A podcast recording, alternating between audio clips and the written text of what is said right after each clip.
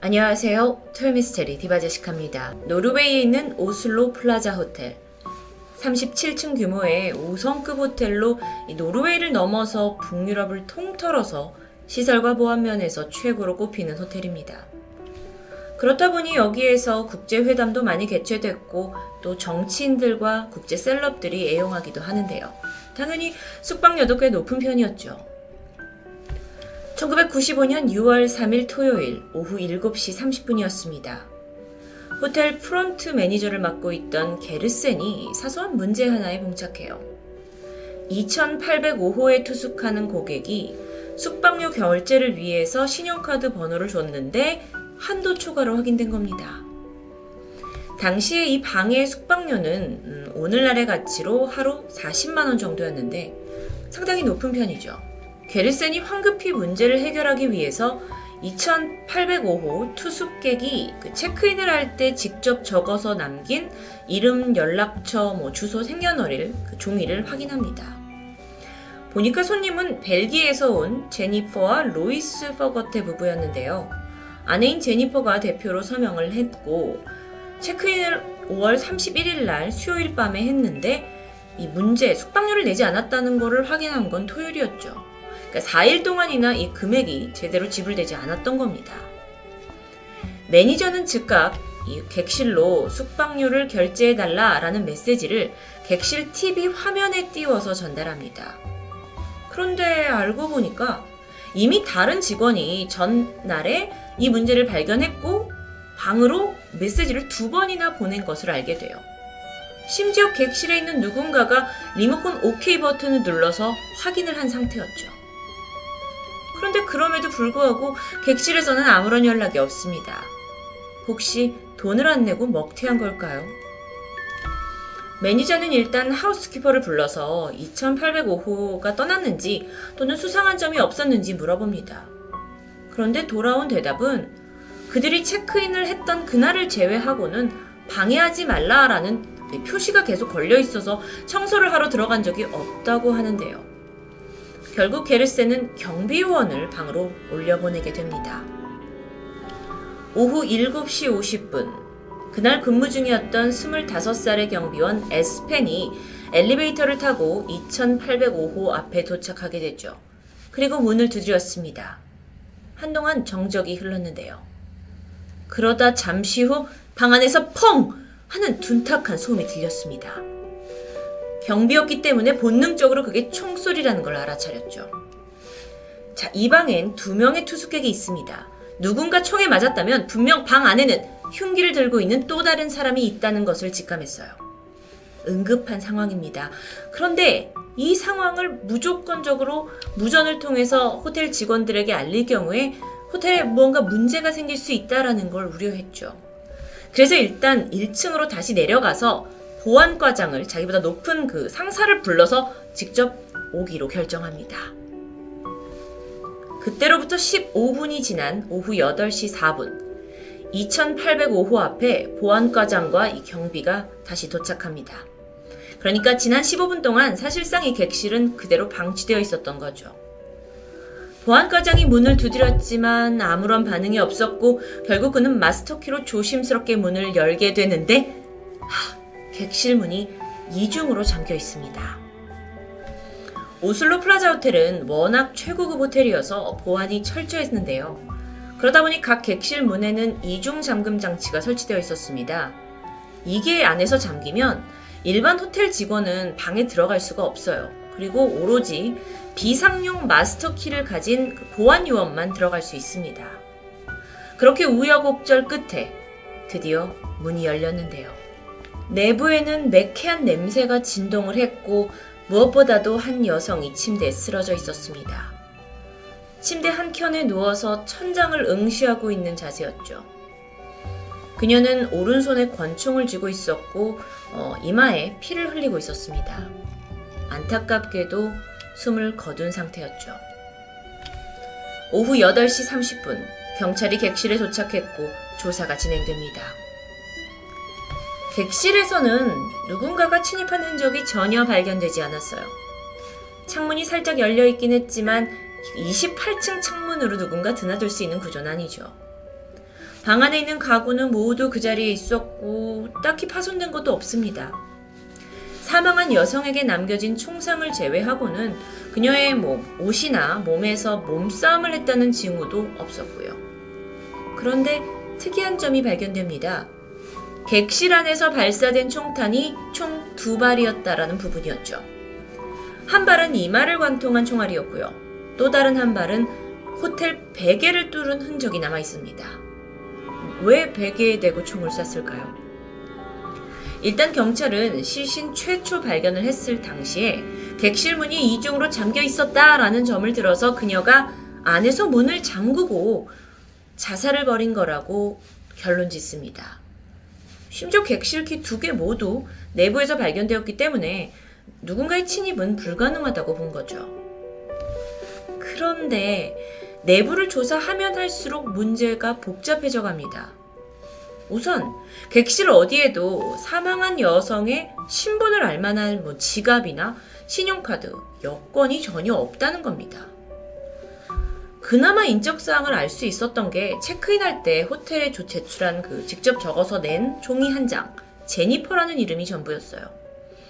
그러면 그 당시에 남편 로이스도 함께 있었는데 남편은 어디에 있는 걸까요? 제니퍼가 벨기에라고 주소를 남겼기 때문에 경찰은 인터폴을 통해서 해당 주소로 사망 소식을 알립니다. 그런데 여기에서 또 다른 반전이 있어요. 그녀는 제니퍼가 아니었습니다. 체크인 카드에 남겨진 남편 이름과 주소, 전화번호 그 모든 게 존재하지 않는 가짜였던 겁니다. 그래서 경찰은 이번에 시신의 지문을 확인하게 되는데 인터폴 데이터베이스에서는 매치하는 정보를 찾을 수 없었습니다. 사건은 그녀가 누구인지부터 미궁에 빠져버렸죠. 이 사진은 사망한 시신의 얼굴을 본따서 스케치를 한 몽타주입니다. 이걸 토대로 경찰은 그녀와 마주했던 호텔 직원들을 수소문했죠. 호텔 측에 따르면 그녀가 여기로 처음 전화를 걸어서 예약을 한 날은 5월 22일 월요일이었습니다. 그리고 5월 31일 수요일 날 전화를 걸어서 아, 일정을 좀 당겨야겠다. 내가 오늘 호텔에 도착할 거다라고 전합니다. 그리고 그날 저녁 10시 44분에 그녀가 로비의 모습을 드러내게 되는데요. 여기서 문제가 있습니다.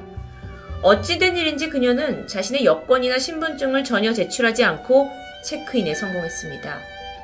아니, 여기가 5성급 호텔이고 보안이 까다롭다고 유명한데 이 호텔에서 결코 일어날 수 없는 일이 벌어진 겁니다. 그래서 알아보니 하필이면 그날 저녁 10시에 호텔에 유독 많은 손님들이 모이면서 북적였다고 하는데요. 그날 외국에서 들어오는 비행기 3대가 오슬로에 동시에 도착을 한 것도 하나의 이유였고, 그날따라 또 일부의 직원들이 파업을 한 상태여서 일손이 모자랐던 이유도 있습니다. 그렇다 보니 신원 확인 없이 수기로 쓴 체크인 정보만 받은 채 황급히 객식키를 내줬다는 겁니다. 한편 또 다른 직원에 따르면 그녀의 옆에 키 185cm 정도의 35세에서 40세로 보이는 남성이 있었다고 증언을 하게 되는데요. 그게 남편인지는 확인되지 않았습니다. 그녀의 신분조차 알 수 없으니까요. 경찰 조사는 더 나아가서 그날 밤 오슬로에 도착한 항공기 승객 모든 명단까지 확인했지만 별다른 소득은 없었습니다. 자, 그러면 그 다음으로 경찰은 객실의 카드키 출입 기록을 살펴봅니다. 숙박객뿐만 아니라 뭐 하우스키퍼 또는 제3자가 키를 통해서 방문을 열었다면 그 시간과 횟수까지 알 수 있는 아주 중요한 정보였죠. 기록상을 보니까 사망한 여자는 거의 방 밖으로 나오는 일이 드물었습니다. 하지만 체크인 다음 날인 목요일 오후에서 금요일 오전까지는 조금 다른 양상을 보였죠. 목요일 오후 1시에 하우스키퍼가 청소를 하기 위해 2805호에 들어갔어요. 그때 분명 아무도 없었습니다. 이후에 그녀가 방을 다 치우고 떠났고 그때부터 다음 날인 금요일 오전까지 객실에 그 누구도 출입한 기록이 없습니다. 즉 사망한 여성은 적어도 목요일 오후 1시부터 금요일 오전까지 호텔에 있지 않았다는 겁니다. 그녀가 이 도시 어디에 있었는지는 확인할 수 없었죠. 그런데 이 미스테리한 죽음의 결정적인 부분은 다른 데 있습니다. 바로 그녀의 소지품. 사망 당시 그녀는 화장을 한 상태였고요. 욕실에서 샤워를 한 흔적도 남아 있었죠. 하지만 그녀의 화장품이나 세면도구는 아무것도 존재하지 않았습니다. 그나마 발견된 유일한 소지품 한 개, 테이블에 놓여 있던 남성용 향수였죠. 죽기 전 그녀는 검정색 자켓에 검은색 반바지 그리고 검은색 스타킹을 신고 있었는데 물론 객실에선 그녀의 다른 옷까지 몇 개도 남아 있었습니다. 그런데 이 모든 걸 통틀어서 단 한 벌의 독일제 옷을 제외하고는 놀랍게도 모든 상표와 라벨이 제거되어 있었다는 겁니다. 마치 이건 자신의 정보에 대해서 모두 지워버리고 싶어 했다는 느낌을 지울 수가 없죠. 여러분 혹시 제가 과거의 토요 미스테리에서 다뤘던 이스타렌 여인 기억하시나요? 1970년에 산속의 한 계곡에서 여성이 숨진 채 발견됐는데 그녀 역시 가지고 있던 옷과 소지품의 상표가 모두 제거된 상태였습니다. 신분을 철저히 숨기라는 의도로 볼 수 있죠. 그런데 이 두 사건 사이엔 또 다른 공통점이 있는데 그녀가 숨졌다는 그 이스달렌 계곡이 오슬로 플라자 호텔과 마찬가지로 노르웨이에 있다는 겁니다. 자, 다시 2805호 객실로 돌아와서 숨진 그녀가 손에 쥐고 있던 권총은 9mm의 강력한 반자동 권총이었습니다. 이건 주로 군대와 경찰에서 쓰는 모델이었죠. 권총의 일련 번호를 통해서 신원을 알 수 있습니다. 그래서 노르웨이 수사국이 권총을 회수해서 정밀 조사에 들어갔는데 역시나 일련 번호 또한 전문적인 약품을 사용해서 철저하게 지워진 상태였습니다. 그런데 특이점이라면 어, 여자의 곁에 가방이 하나 있었는데 그 안에서 무려 34발의 총알이 발견돼요. 여기서 잠깐. 만약 그녀가 자살을 결심해서 여기에 투숙했다면 굳이 이렇게 많은 총알이 필요했을까요? 경찰은 이중 잠금된 밀실 자살 사건으로 결론을 냈지만 모든 상황과 증거는 다른 이야기를 하고 있습니다.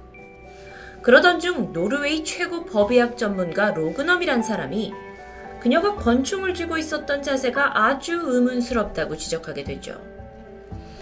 이 보시면 오른쪽 엄지로 방아쇠를 쥐고 있었는데요.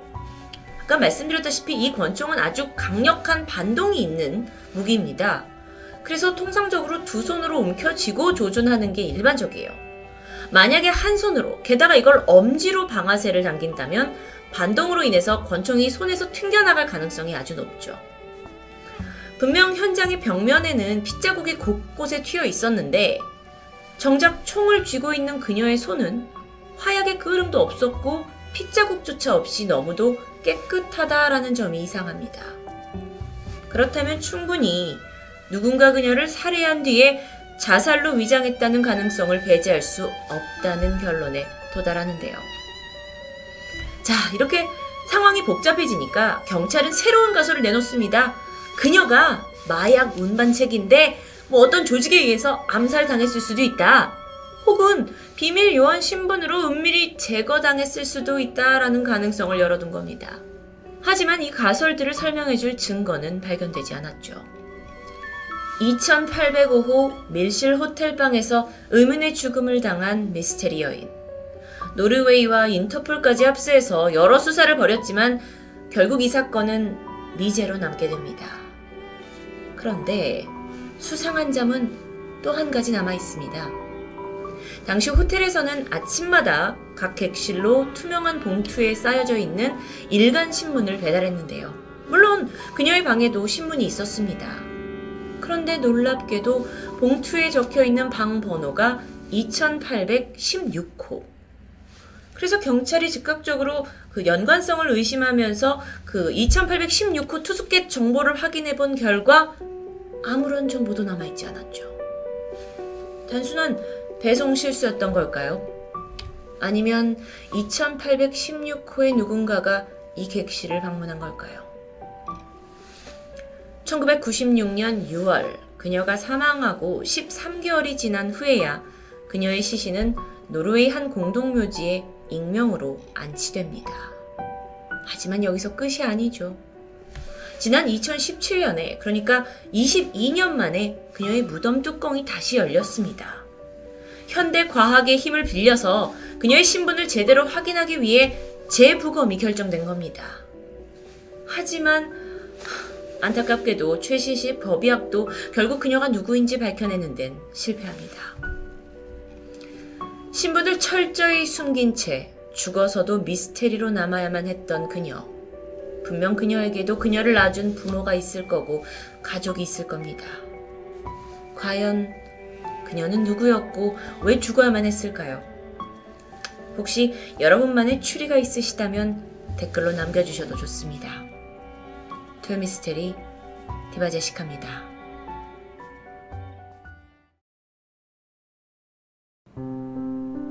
안녕하세요. 토요미스테리 디바제시카입니다. 오늘 소개해드릴 호텔은 미국 콜로라도 로키 산맥 산 아래 정말 최고의 명소에 위치한 바로 스탠리 호텔입니다. 이렇게 사진에서 보시는 것처럼 이 호텔의 뒤로는 산이 웅장하게 펼쳐져 있고 앞으로는 그 에스테스 호수에 아주 시원한 전경이 펼쳐져 있죠. 호텔은 1909년에 문을 열어서 현재까지 100년이 넘는 대단한 역사를 가지고 있는데요. 호텔은 약 160개의 룸과 대연회실, 그리고 대식당, 그리고 지하 공간까지 가지고 있다고 합니다. 조금 더 호텔의 어, 자세한 사진을 보여드릴게요. 어, 상당히 예쁜 건축 양식으로 지어져 있어요. 1909년 이 호텔이 설립된 이래 유독 이곳에서는 수많은 초자연적 현상이 보도되었습니다. 불이 껐다 켜졌다 하는 거, 문이 혼자서 닫히는 거, 어, 그 정도가 아니었고요.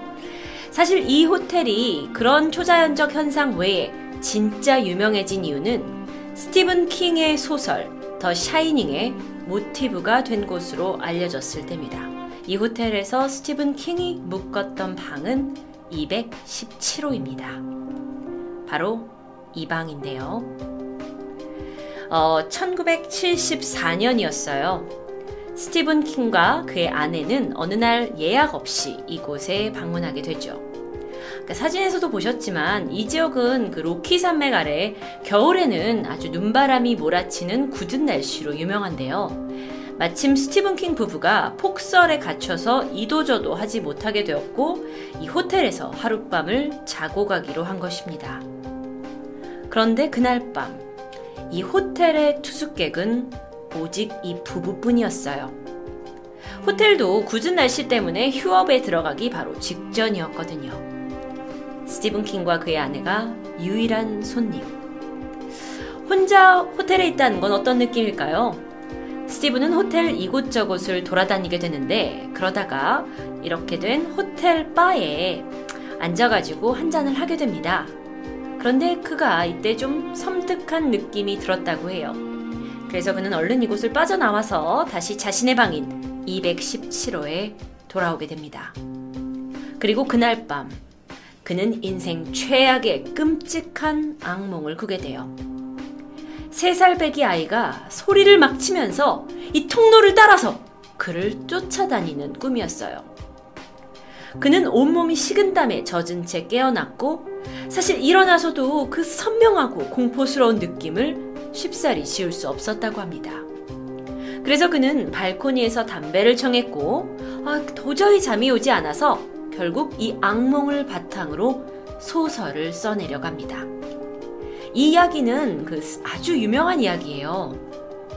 그 이후로 이제 217호는 스티븐 킹이 이런 이상한 일을 겪었다 하면서 굉장히 유명해졌지만 호텔 측에 따르면 사실 이전에 더 유명한 이야기가 있습니다. 1911년입니다. 이 사진은 217호의 내부 사진인데요. 어, 문연 지 2년밖에 되지 않았을 때 이 호텔의 룸 청소 매니저급에 계시는 엘리자베스 윌슨 여사가 이 방에서 전등에 불을 붙이다 폭발 사고를 당하게 됩니다. 상당히 큰 사고였어요. 그녀는 정신을 잃었고 다행히 이틀 만에 깨어나서 살아남게 됩니다. 가벼운 발목 부상만 입었다고 해요. 1년 반이 지나고 그녀는 몸을 완전히 회복한 후에 다시 호텔에 돌아와서 일을 하게 되죠. 그녀가 나이가 90세가 될 때까지 그녀는 이곳을 떠나지 않았다고 합니다. 이후 그녀는 삶을 마감했지만 호텔을 떠나지 못합니다. 그녀가 죽고 나서 이 217호에 머무는 사람들은 계속해서 이상한 경험을 했다고 해요. 어떤 거였냐? 벗어둔 신발이 가지런히 정리가 되어 있다거나 아침에 막 일어나서 샤워를 하고 오면 침대가 깨끗이 정리되어 있다거나 또는 그들의 가방이 그 안에 들어있던 짐이 밖으로 꺼내져 있는 일들이 발생합니다. 물론 누군가에게 해를 입히는 현상들은 아니었어요. 하지만 그걸 겪는 사람들의 섬뜩함은 지울 수가 없었죠. 이런 일은 한두 해 일어난 게 아닙니다. 지속적으로 투숙객들이 목격담을 내놓게 되고요. 이후 호텔 측에서는 이 방에 예전에 일했던 엘리자베스 윌슨의 영혼이 있다고 공공연히 믿게 됩니다. 스탠리 호텔에서 217호는요, 지금도 예약을 받고 있고, 현재 이 호텔에서 가장 인기 있는 방이라고 합니다. 다른 방들을 좀 볼게요. 어, 우리는 4층으로 올라가 보려고 합니다. 그 중에서 특히 401호. 약 100년 전 이 호텔의 건립 초기에 4층은 여자 직원들과 아이들 그리고 유모들이 머무르는 곳이었다고 해요. 그래서인지 이상하게도 많은 투숙객들은 유독 4층에서 아이들이 뛰어다니거나 낄낄대거나 또는 아이가 이렇게 소글소글소글소글소글 되는 소리를 자주 듣는다고 합니다. 특히나 401호에서 이곳은 예전에 한 유모가 썼던 방인데요. 그녀가 살아있을 당시에 투숙객들 방에서 보석이나 돈을 훔쳐서 이방 옷장에다가 숨겨두었다고 해요. 그런데 그녀가 죽은 후 이 옷장은 혼자 열어뒀다가 혼자 쾅 닫아졌다가 하는 현상들이 많은 투숙객들에게 보였다고 합니다. 사실 이 4층에 자진해서 머물겠다고 하는 사람은 꽤 용감한 측에 들 수 있다고 볼 수 있는데요. 바로 이 방, 여기는 428호입니다. 428호는 정말 유령 체험이 간절한 이들이 머무는 곳이라고 해요. 이 방에 머문 사람들은 공통적으로 밤에 천장에서 누군가 발걸음 소리를 들었고 어쩔 때는 방에서 가구의 위치가 아예 바뀌어 있는 것을 경험했다고 합니다. 아니, 뭐 호텔에서 발걸음 소리가 뭐 그렇게 대수해요? 라고 이야기하실 수 있죠. 그런데 이 건물은 4층 건물입니다. 그러니까 이 위에는 바로 지붕이 덮여 있는 거죠. 그 어떤 사람이 여기서 올라가서 발걸음 소리를 낼 수 없다라는 거예요. 그리고 또 가장 섬뜩한 건 이 방에서 매번 나타나고 있는 한 영혼입니다. 투숙객들은 종종 한밤중에 방 침대 코너 끝에 서 있는 한 남성을 발견합니다. 그는 특이하게 그 소를 모는 카우보이 의상 같은 걸 입고 있다고 하는데요. 사람들에게 딱히 해를 입히는 건 아니지만 그들을 물끄러미 쳐다본다고 하네요. 4층에는요, 어, 다른 층에 비해서 많은 방들에서 이상현상들이 관찰되었는데, 또 다른 방에서는 잠을 자던 몇 명의 꼬마 아이들이 한밤중에 잠이 깬 거예요. 근데 그 분명 누군가 이 아이들을 깨웠어요.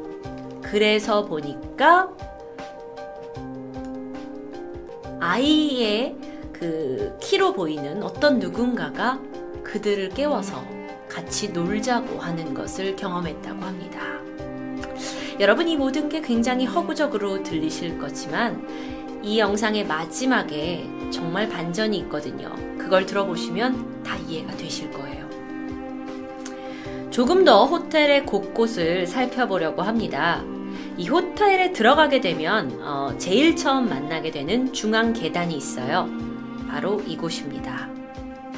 실내 인테리어가 상당히 고풍스럽게 되어 있는데요. 옆에는 앤틱 가구들이 질비어서 놓여져 있고 대형 거울에 초상화도 걸려 있죠. 이 호텔 자체는 안에 로비는 아담하지만 꽤 화려한 공간으로 꾸며져 있다고 합니다. 그런데 2016년 휴스턴에 사는 한 방문자가 이 중앙 계단의 아름다움에 반해서 사진을 몇 장 찍게 됩니다.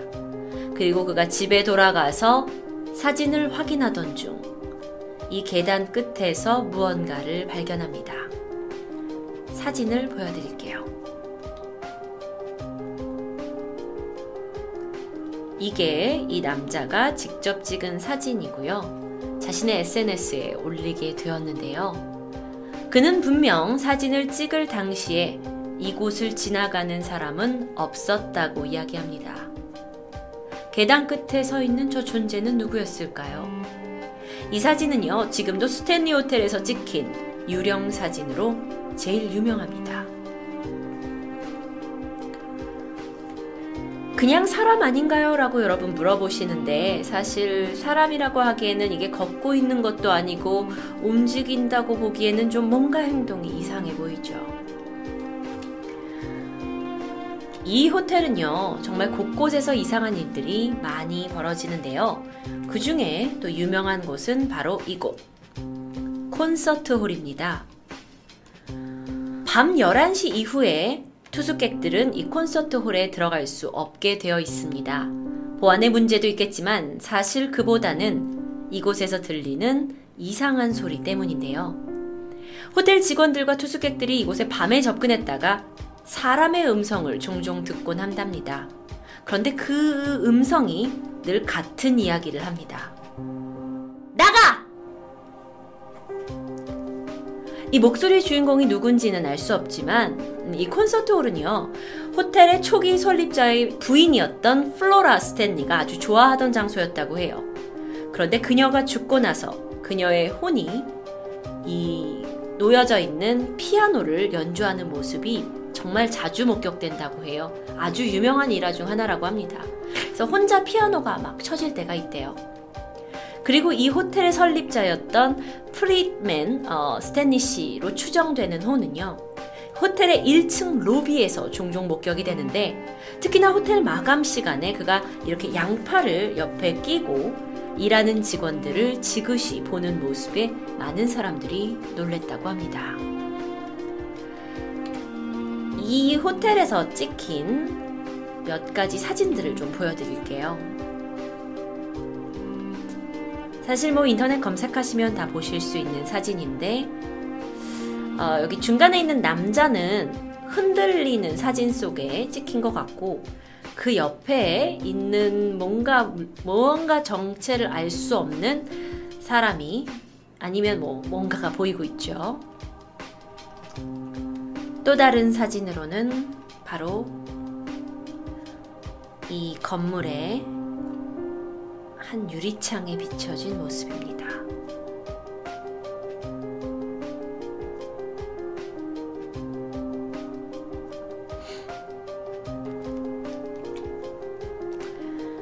그 외에 좀 이야기를 말씀드리면 이렇게 되게 이 건물이 사실 상당히 화려하잖아요. 여러분 보시다시피.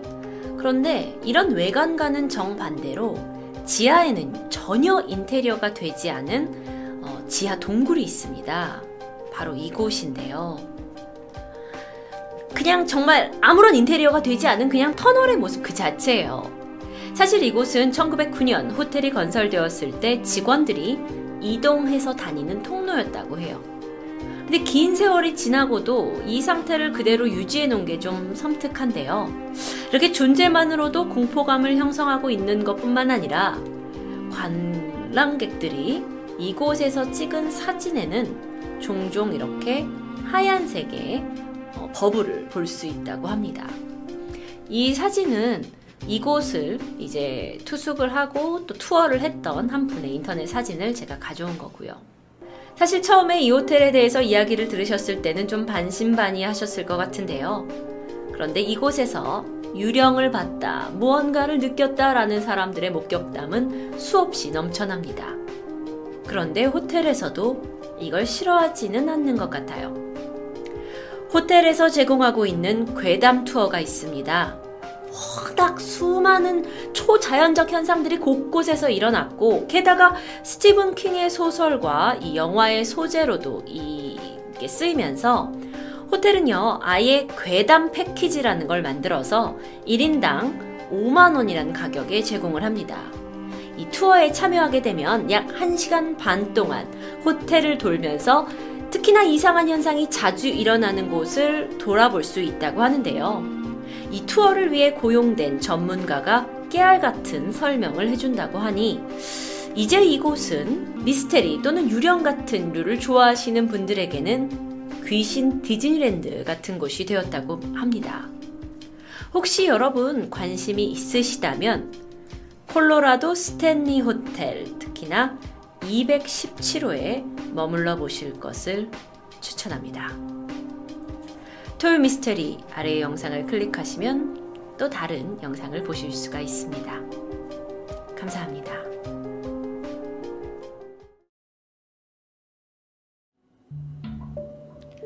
안녕하세요. 토요 미스테리 디바제식합니다. 한국에서 2시간 남짓 비행기로 금방 도착하는 대만. 예전부터 우리에게 친숙한 관광지로 잘 알려져 있죠. 그 중에 가장 활기찬 상업지구인 신베이시에는 세계 무역센터와 각종 컨벤션 센터, 전시관까지 아주 현대적인 도시로 이루어져 있는데요. 그런데 이곳에 아주 미스테리한 스토리를 간직한 한 호텔이 존재합니다. 이름은 그랜드 하얏트 호텔. 처음에는 저도 쉽게 믿기지 않았는데요. 이곳은 1990년에 설립되어 지금까지 30여 년 가까이 된 유서 깊은 호텔로 11만 평이 넘는 대지에 27평으로 올려진 거대한 규모입니다. 객실은 스위트룸까지 총 944개에 달하고요. 대형 야외 수영장까지 더해서 멋진 조경을 완성하는 5성급 호텔이죠. 이곳을 다녀간 사람 휴잭맨, 니콜라스 케이지 이렇게 유명 배우들이 거쳐갔고요. 송혜교 씨도 여기에 묵었던 장소로 유명합니다. 지리적으로 굉장히 대만을 관광하기 편리한 곳에 있어서 실제 다수의 한국 관광객들도 대만 여행 시 선호하는 호텔이고요. 그런데 이런 유명세에도 불구하고 이 호텔의 루머를 아는 사람들은 숙박을 꺼리기도 한다고 합니다. 그런데 이와는 또 대조되게요. 할로윈 시즌이 되면 가장 먼저 예약이 가득 찰 만큼 큰 인기를 누린다고 하는데 도대체 왜일까요? 1990년 처음 이 호텔이 생겼을 때 새롭게 고용된 많은 직원들은 들떠 있었어요. 거대한 규모, 그리고 고급스럽고 세련된 인테리어 때문이었는데요. 그래서 다들 이곳에 일할 수 있다라는 것만으로도 굉장한 자부심을 느꼈고 열정적으로 일에 임했죠. 그러던 어느 날 새벽 1시, 늦은 시간까지 호텔 내부를 정리하면서 일하고 있던 한 직원이 이상한 경험을 하게 됩니다. 로비를 돌아다니다가 갑자기 등 뒤에서 환하게 불빛이 켜지는 느낌을 받은 거예요. 그래서 그는 등을 딱 돌려봤는데요. 아, 뒤쪽에는 엘리베이터의 문이 환하게 열려 있었던 겁니다. 어, 누군가 내려왔던 건가? 그래서 문이 열린 건가? 그런데 엘리베이터 안에는 아무도 없었고요. 몇 초 후에 문은 자동으로 서서히 닫힙니다. 그런데 보통 아무도 없는 엘리베이터가 문이 닫히고 나면 그 자리에 있기 마련인데요. 엘리베이터는 위층으로 올라가기 시작합니다. 그러다 땡! 한 층에 멈춰서게 되죠. 이 모습을 본 직원은 아, 위에 계신 손님이 엘리베이터를 부른 건가 보다라고 생각했고요. 다시 이 호텔 뭐 정리에 열중을 했어요. 그런데 시간이 조금 지나고 무심코 엘리베이터를 봤는데 여전히 그 층에 그대로 있는 거예요. 아무도 없었던 엘리베이터가 특정 층으로 올라갔고, 그렇다면 누군가 그 엘리베이터를 호출한 걸 텐데, 그 층이 멈춰 있다? 뭐, 사실 누가 내려가려고 배 눌렀다가, 뭐, 다시 방에 들어갔을 수도 있고, 뭐, 엘리베이터가 뭐 작동을 제대로 안 한 걸 수도 있죠. 직원은 그날의 일을 특별하게 생각하진 않았습니다. 하지만 문제는 이런 현상이 멈추지 않고 계속되었다는 거예요. 또 다른 날이었습니다. 이날 직원은요, 새벽 근무 교대를 하게 됐어요. 그리고 호텔 내부 정비를 마치고 이날따라 프론트에 배치됩니다. 시간이 늦어졌고 투숙객들이 대부분 방 안으로 돌아가서 이제 잠을 청하는 시간이었기에 로비는 한가했어요. 그리고 호텔의 엘리베이터 또한 모두 1층에 있었죠.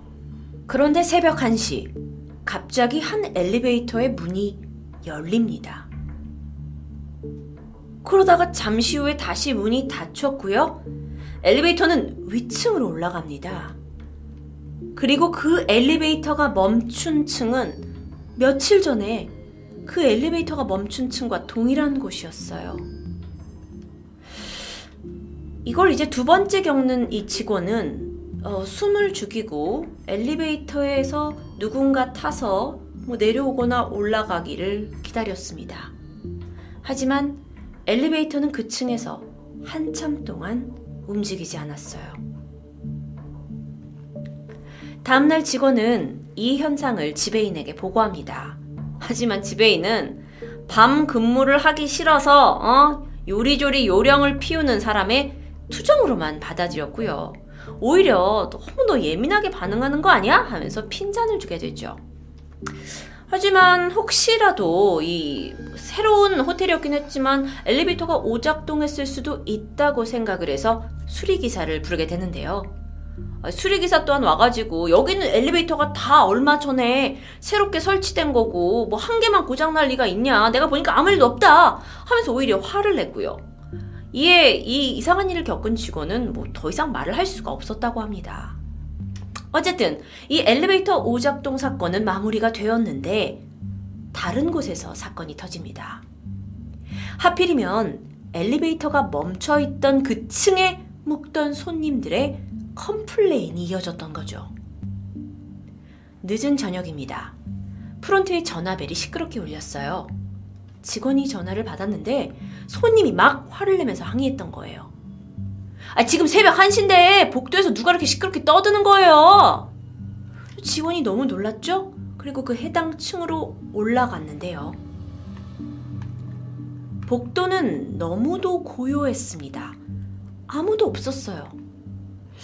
혹시 손님이 옆방이나 윗방에서 난 소리를 잘못 들었나 보다라고 생각을 했죠. 다음날 아침입니다. 그 층에 투숙했던 손님들이 하나 둘 체크아웃을 하면서 불평을 쏟아내요. 아, 어젯밤에 누가 문을 두드려가지고 놀랬어요. 아, 복도에서 왜 이렇게 사람들이 시끄럽게 굴어요? 복도는 비어 있었는데도 말이죠. 이런 일이 반복이 되니까 그동안 모른 척 해왔던 이 호텔 직원들 사이에서도 어느새 흉흉한 소문이 돌았고요. 다들 뭐 밤에 근무하는 것을 다 기피하기 시작했어요. 근데 그러던 어느 날 결정적인 사건이 터지게 됩니다. 늦은 새벽이었어요. 한 손님이 속옷 차림에 완전 겁에 질린 얼굴로 1층 로비로 뛰어내려옵니다. 그러더니 제가 방에서 자고 있었는데요. 머리맡에 군복 입은 남자가 절 노려보고 있었어요. 라고 말합니다. 혹시 침입자가 있었던 걸까요? 호텔 직원들이 일단 허겁지겁 위에 올라가서 확인을 해봤는데 방엔 아무도 없었습니다.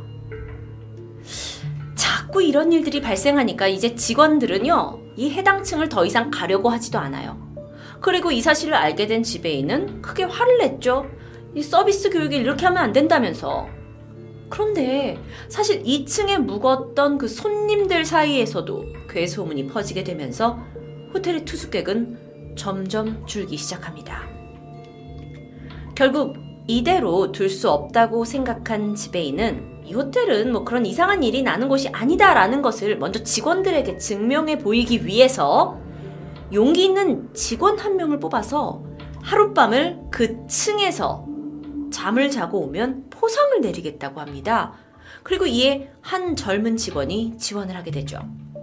그는 이곳에 매일 출근하는 직장이었지만 뭐 가격이 너무 비싸서 하룻밤을 잡을 수가 없었던 터라 오히려 좋아했어요. 그리고 그는 일전에 손님이 방에서 군인의 형상을 봤다는 바로 그 방에서 하룻밤을 보내기로 합니다.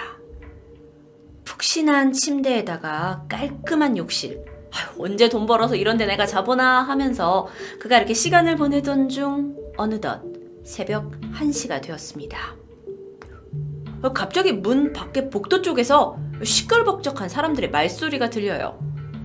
직원은요, 자신을 걱정해준 동료들이 왔다고 생각을 해서 얼른 나가서 반갑게 문을 열었죠. 하지만 문 밖에는 아무도 없었습니다. 일단 너무 놀라서 그가 문을 다시 닫았고요. 뒤돌아서 침대로 돌아가려는 순간 다시 복도에서 소리가 들리기 시작했어요. 터벅, 터벅, 터벅. 마치 군화를 신은 사람이 걷는 것 같은 소리였는데요. 직원은 혹시나 동료들이 자신을 놀리는 게 아닐까 하면서 이번에는 문을 더 활짝 열어봅니다. 하지만 여전히 복도에는 아무도 없었죠. 약간의 두려움이 밀려왔습니다. 분명 소리를 들었는데 말이죠.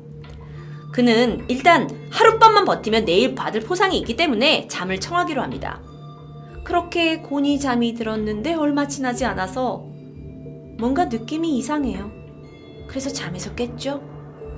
근데 분명 나 혼자 있는 이 방에서 느껴지는 이 싸한 기운? 그는 너무 무서워서 눈을 뜨기조차 겁이 났어요. 하지만 질끈 감은 눈을 서서히 뜨게 되는데요. 곧이어 숨이 멎을 것 같은 공포감에 사로잡힙니다. 군복을 입은 남자가 그의 얼굴 코앞에서 자신을 노려보고 있었던 거예요. 너무 놀래서 이 직원이 눈을 이렇게 피해가지고 다른 곳으로 시선을 돌렸는데 글쎄 군복을 입은 몇 명의 남자들이 이 사람이 누워있는 침대를 둘러싸고 내려다보고 있다는 것을 알아챕니다. 몇 시간 후 동료 직원들은 그를 깨우러 방에 들어왔어요. 그리고 정신을 잃은 그 직원을 발견하고는 바로 병원으로 이송됩니다. 이 일이 있고 나서 이제 직원들 사이의 두려움은 커져만 갑니다. 어떤 이들은요, 어, 나는 여기서 더 이상 일하지 못하겠다. 나는 그냥 다른 호텔로 이직을 하겠다. 라는 뭐 여러 가지 이야기들이 운운되기 시작합니다. 그래서 결국 호텔 지배인은요, 묘안을 생각해내는데, 대만에서 가장 유명한 스님을 찾아가요. 참고 사진입니다. 그리고 이 지배인의 간절한 부탁에 스님이 그랜드 하얏트 호텔을 방문하게 되고 한참 동안 말없이 호텔 이곳저곳을 둘러본 후에 스님은 부적 두 장을 그리기 시작합니다. 그리고 이런 말을 남겼죠. 이 부적을 1층에 걸어두세요. 그리고 구리로 만든 종을 천장에 붙여놓으면 다 괜찮아질 겁니다. 정말 스님의 이 부적 덕분이었을까요? 이후로 귀신을 보거나 이상한 현상을 경험한 사람들이 더 이상 생겨나지 않게 됐어요. 그리고 호텔은 평온을 되찾았죠. 이후에 대만 그랜드 하얏트 호텔은 귀신이 출몰했던 곳이라는 명성과 함께 아시아에서 가장 무서운 호텔 10위권 안에 들게 되면서 할로윈 시즌에는 문전성시를 이룬다고 해요. 다만 이상하게도 아직까지 이상한 현상들은 종종 발견되고요. 밤에 군인들을 본 그 방이 있던 해당 층이 과연 몇 층이었는지는 비밀에 쌓여 있다고 합니다.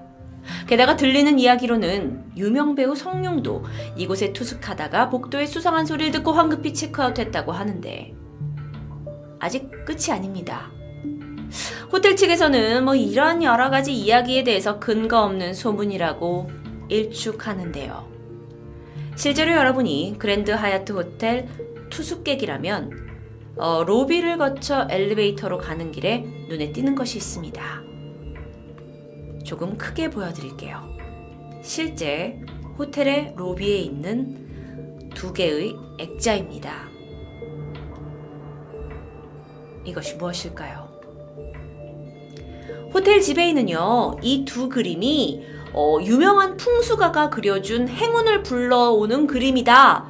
라고 설명을 했고, 이것은 뭐 악을 쫓는 부적이 아니다라고 말하지만, 여전히 이 의문의 두 그림에 대한 이야기는 끊이지 않고 있습니다.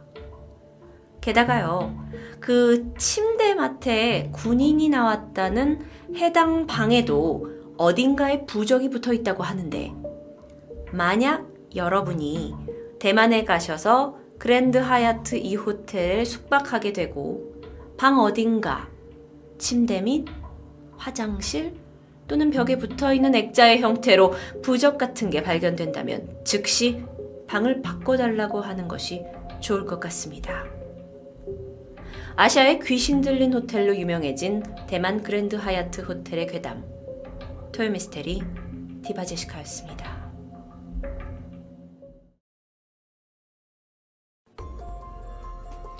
안녕하세요. 토요미스테리 디바제시카입니다. 시간은 1935년 1월 4일 미국 캔서스 시티에 있는 프레지던트 호텔 10층에 있는 1046호로 경찰과 구급차가 도착합니다. 안에 들어서니까 벽에는 이미 여기저기 피가 튀어 있었고 바닥은 핏자국이 흥건했죠. 안에는 한 건장한 남성이 쓰러져 있습니다. 그는 고통을 호소하면서 피 흘리는 머리를 붙잡고 있었는데요. 일단 대원들은 신속히 그를 구급차에 실었습니다. 그는 사실 이틀 전이었던 1월 2일 오후 1시쯤 체크인했던 남성입니다. 당시 검은색 수트를 잘 차려입었고 외관상 20대 중후반 갈색 머리에 꽤 건장한 체격을 가지고 있었죠. 다만 그의 귀가 마치 어릴 적부터 레슬링을 했던지 또는 오랜 시간 짓눌린 것처럼 부풀어 보였고 머리에도 찢어진 흉터가 보입니다. 뭐 직원들은 뭐 어렸을 때 건전한 레슬링을 했겠지 생각을 하는데요. 남성은 대뜸 창문이 없는 방이 있냐고 물었습니다. 직원은 이 호텔에서 적당한 방 하나를 내어줬고요. 그는 바로 그 자리에서 현금으로 지급합니다. 이때 그가 체크인 명부에 자신의 이름을 롤랜드 T 오웬이라고 서명했고 주소는 로스앤젤레스라고만 적었고요. 곧이어 벨보이 랜돌프가 그를 10층 1046호로 안내했습니다. 얼마 뒤 호텔 청소부 메리가 이 객실을 치우기 위해서 1046호 앞에 섰죠. 노크를 했더니 오웬이란 사람이 문을 열어줬고 안으로 들어가는데 이게 실내가 워낙 창이 없다 보니까 어두운 방입니다. 손님은 구석에 있는 작은 램프만 켜놓은 채 방이 여전히 어두웠죠.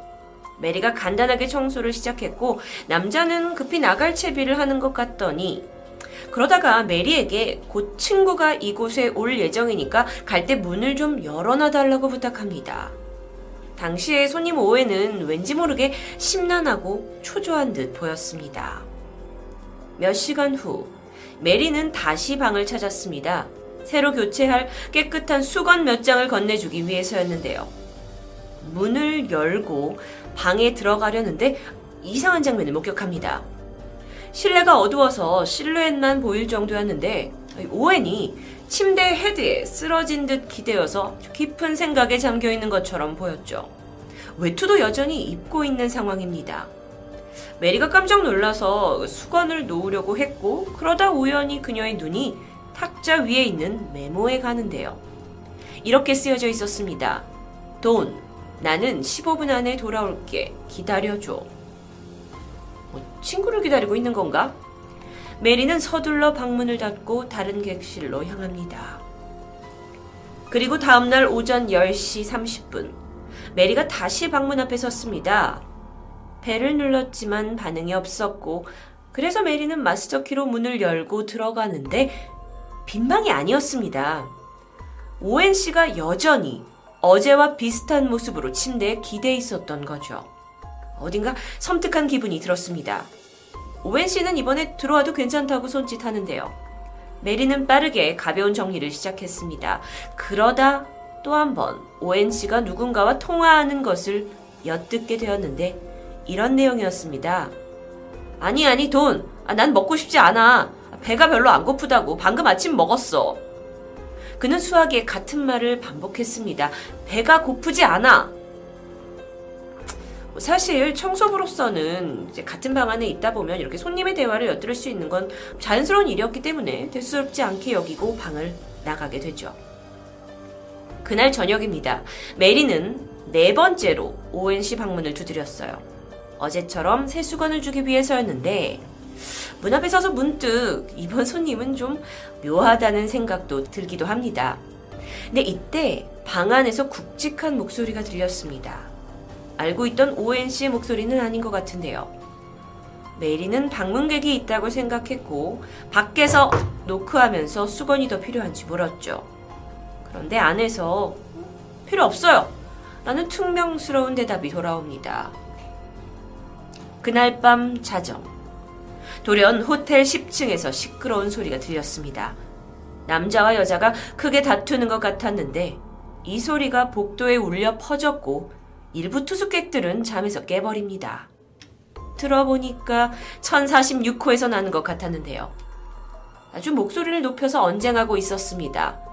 몇몇 사람들은 프론트에 전화를 할까 했지만 마침 소란이 잠잠해지면서 사람들은 다시 방으로 돌아갑니다. 다음날 1월 4일 금요일 아침 7시 시점에서 1046호 손님이 여태까지 두 밤을 어, 이곳에서 지금 머물고 있는 시점입니다. 직원이 이 방에 수화기가 내려져 있어서 연락이 되지 않는 것을 확인하게 되죠. 그래서 벨보이 랜돌프를 올려 보내는데요. 그가 가보니까 문고리에 방해하지 말라는 팻말이 걸려 있습니다. 하지만 수화기는 확인을 해야 됐기에 그가 문을 두드렸고 이때 안에서 누군가가 낮은 목소리로 들어와서 불을 켜세요! 라고 답합니다. 그래서 벨보이가 문을 열어달라는 의미로 다시 한번 노크를 했죠. 하지만 이번엔 아예 아무런 대답이 없습니다. 약간 기분이 상했던 벨보이는 수화기 잘 두세요! 소리친 뒤 내려오게 되는데요. 그로부터 1시간 반이 지난 오전 8시 30분. 이상합니다. 여전히 1046호의 전화가 불통해요. 그래서 이번엔 다른 벨보이가 올라갔고 노크를 하는데 아무런 응답이 없습니다. 그래서 어쩔 수 없다고 생각한 벨보이는 마스터키로 방문을 열고 들어갑니다. 방 안은 여전히 어두웠어요. 그런데 자세히 보니까 오웬이 나체로 침대에 누워 있는 상황입니다. 사람이 들어오는데 별다른 반응이 없어요. 이때 벨보이는 아, 이 사람이 만취해가지고 쓰러져서 정신을 잃고 있구나. 라고 짐작을 했고, 어, 조금 더 방에 들어가서 이 떨어져 있는 수화기를 제자리에 걸어두고는 방을 나가게 되죠. 1월 4일 아침입니다. 벨보이가 왔다 간 그 후로부터 1시간 정도 지났을까요? 1046호의 전화기가 또 불통이라는 신호가 잡혔어요. 그래서 약간 좀 짜증이 난 벨보이 랜돌프가 올라가 보는데요. 빠르게 문을 두드렸고 안에서 아무 소리가 없자 과감하게 문을 열고 들어갑니다. 그런데 그는 깜짝 놀라게 돼요. 오웬이 바닥에 웅크려서 쓰러진 채 머리를 감싸고 있었기 때문입니다. 당황한 랜돌프가 일단 불을 켜봤죠. 그랬더니 뒤통수에 피가 흥건히 흐르고 있었어요. 근데 이뿐만이 아니라 침대, 벽, 바닥, 화장실까지 온통 피투성이인 것을 확인합니다. 랜돌프는 일단 오웬이 숨을 쉬는 것을 확인하고 프론트에 구조 연락을 하게 되는데요. 얼마 후에 경찰과 구급차가 출동했고 오웬은 살아 있었지만 안타깝게도 의식을 잃어가고 있었습니다. 그런데 이때 다행히 경찰과 희미하게나마 몇 마디 나눌 수 있었는데요. 아니, 도대체 어떻게 하다 이렇게 다치셨어요? 라는 질문에 그는 욕조에서 넘어졌습니다. 라고 대답했고요. 혹시나 해서 경찰이 자살을 시도한 겁니까? 라는 질문에 아주 가늘게 아니요. 라고 말합니다. 더 이상의 대화는 불가능했고 그는 혼수 상태에 빠져버립니다. 급히 병원으로 이송되었지만 다음 날인 1월 5일 새벽 오해는 결국 사망하고 맙니다. 피해자의 몸을 확인해 보았습니다. 그의 목과 발목, 손목에는 강하게 눌린 자국이 있었고요. 흉기로 수차례 가슴을 찔려서 폐가 심각하게 손상되어 있었어요. 또 머리를 수차례 맞았는지 두개골이 완전히 골절된 상태. 이 모습이 마치 방 안에서 끔찍한 고문을 당한 듯한 것처럼 보였습니다. 현장 수사가 시작됐죠. 1046호는 천장까지 피가 튀어 있을 만큼 참혹했습니다. 그런데 조금 이상한 점도 있었어요. 이 방에 피해자의 어떤 기본적인 소지품, 또는 호텔에서 제공하는 세면 도구가 전혀 남아있지 않은 겁니다. 오웬이 심각한 외상을 이제 입었지만 어떻게 해서 이렇게 됐느냐? 뭐 도구가 뭐였냐, 흉기가 뭐였냐 이조차 어떤 것도 발견되지 않습니다. 물론 경찰은 수화기에서 지문 4점, 그리고 방 안에 물이 담겨 있는 물컵 2개, 불을 붙이지 않은 담배 하나, 그리고 묽은 황산이 담긴 아주 작은 병도 발견하게 되는데요. 문제는 당시 경찰이 이것만으로 방에서 무슨 일이 일어난 건지 추정은 불가능했습니다. 문제는 여기서 다가 아닙니다. 이후의 수사는 더 큰 난관에 봉착하는데요. 사망한 오엔 씨의 신원을 파악할 수 없는 겁니다. 그 호텔 들어왔을 때 썼던 명부 기억하시죠? 로스앤젤리스에서 온 롤랜드 T. 오엔. 이 이름으로 신원조회를 했지만 존재하지 않는 사람으로 나옵니다. 그렇다면 고의로 신분을 감춘 걸까요? 이후 경찰은 주정부의 협조를 부탁해서 그의 행적을 파악하기 시작했고 그가 이 호텔에 묵기 전 다른 호텔에 머물렀던 사실까지도 확인합니다. 그래서 그 이전 호텔의 직원들이 이 같은 사람이 맞습니까? 하고 사체를 확인하러 왔는데 먼저 A 호텔의 직원은 어 그가 호텔에 와서 외부와 차단된 방을 달라고 했던 사람이고 이름은 유진 K 스콧으로 기억했습니다. B 호텔에서 직원은 그의 이름을 던컨 오글트리라고 알고 있었죠. 다만 이전과 다른 점은 죽은 남성이 당시 정체를 알 수 없는 다른 남성과 함께 방을 썼다고 합니다. 그렇다면 여기서 이걸 가지고 수사를 시작할 수 있지 않을까요? 했지만 그 남성 역시 신원을 알 수가 없었습니다. 수사는 더욱더 미국에 빠졌죠. 왜 신분을 속였는지 알 수 없죠. 근데 소지품도 없어요. 신분증이 전혀 없습니다. 게다가 굳이 매번 창문도 없는 이런 고립된 방을 원했던 이유는 뭐였을까요? 죽기 전에 전화도 하고 메모에도 이름이 있던 돈이라는 인물의 정체? 아, 그리고 피해 전날 1046호에 들린 그 여성의 목소리. 이걸 파악해보면 될 텐데 수사는 난항을 겪습니다. 방법을 찾지 못해요. 정말 막막해진 거죠. 무엇보다도 죽기 전에 오웬 씨는 이 사건이 누가 봐도 타살인 사건인데 왜 욕조에 부딪힌 거라고 거짓말을 했던 걸까요? 모든 것이 미스테리 투성이었습니다. 자, 이후로 미국 경찰과 언론을 통해서 1046호 의문의 남성 이야기가 전해집니다. 하지만 이상하리만큼 그를 알고 있다는 사람이 나타나지 않아요. 그렇게 두 달, 세 달이 지나서 실마리가 보이지 않자 결국 경찰은 시신을 공동묘지에 묻기로 합니다. 그런데 장례식장에 한 통의 전화가 걸려옵니다. 익명의 남성이 오늘 장례를 치를 그 시신에 대해서 자신이 알고 있는데 그가 어떤 여성과 사귀었는데 자신과 셋이서 함께 호텔에서 만난 적이 있다고 간략하게만 말하죠. 그러고는 다짜고짜 그 장례식에 필요한 돈을 보내겠다고 말한 뒤 황급히 전화를 끊어버립니다. 곧이어서 상당한 현금이 신문지에 쌓여 도착했고요. 같이 온 작은 메모에는 사랑은 영원히 루이스라고 쓴 글귀가 있습니다. 경찰은 전화를 건 발신자에 대한 추가 정보를 알아내지 못하죠. 그렇게 그가 묘지에 묻히고 1년이라는 시간이 흘렀습니다. 1046호 살인사건은 여전히 미제로 남아 있었고 사실상 이대로 묻히는 듯 했죠. 그런데 그해 가을, 한 여성이 경찰에 전화 한 통을 걸어옵니다. 대뜸 오웬이라는 사람이 2년 전에 실종된 친오빠 아르테무스 오글트리라면서 흐느꼈죠. 근데 이 오글트리라는 이름이 기억하실지 모르겠지만 비호텔에 있던 사람이 어, 성으로 이제 그 사람이 썼다고 기억한 같은 이름이거든요.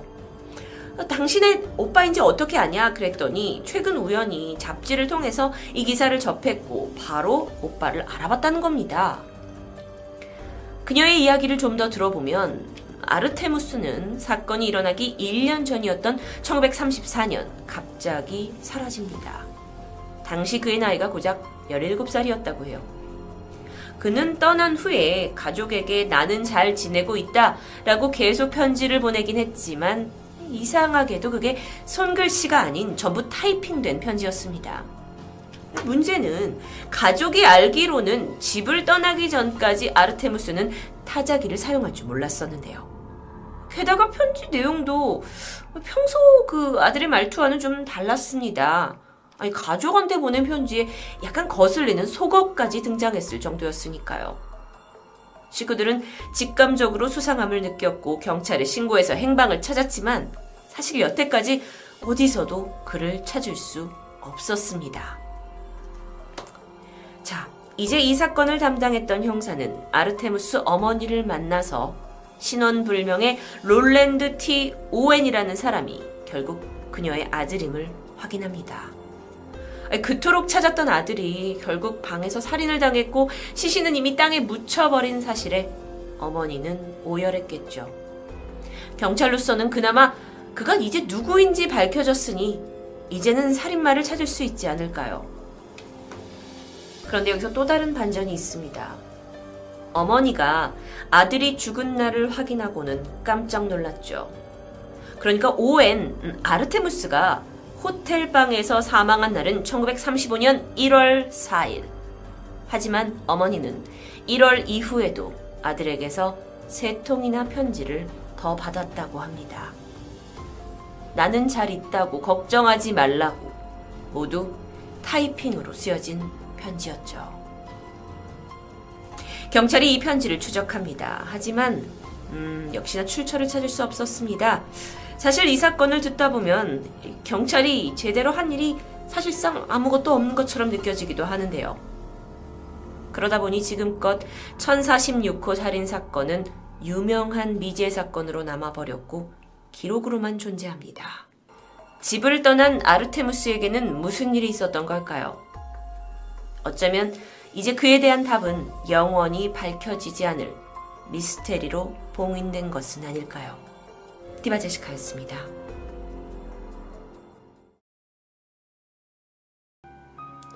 안녕하세요. 토요 미스테리 디바제시카입니다. 미국 로스앤젤리스의 다운타운 번화한 거리에 자리 잡고 있는 한 호텔이 있습니다. 바로 이 호텔인데요. 호텔 세실이라고 부르는 곳이에요. 이곳은 1927년에 문을 열었고 상당한 역사를 가지고 있는 호텔이죠. 하지만 이곳에서는 수많은 초자연적인 현상과 또 미해결된 사건들이 계속 있어 왔고요. 아, 게다가 미국에서 가장 악명이 높다는 악당들이 묶었던 호텔로 이름이 나기도 했고요. 지금은 유령이 살고 있는 호텔이라고 불린다고 합니다. 세실 호텔은 1924년 호텔 경영자였던 윌리엄 뱅크스 하너에 의해서 지어졌어요.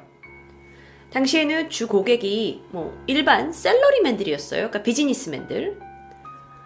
보통 뭐 깔끔한 호텔이었죠. 그런데 이 호텔이 문을 연 지 얼마 되지 않고 미국에 대공황이 오게 됩니다. 그러니까 경제적으로 좋지 않은 시기였어요.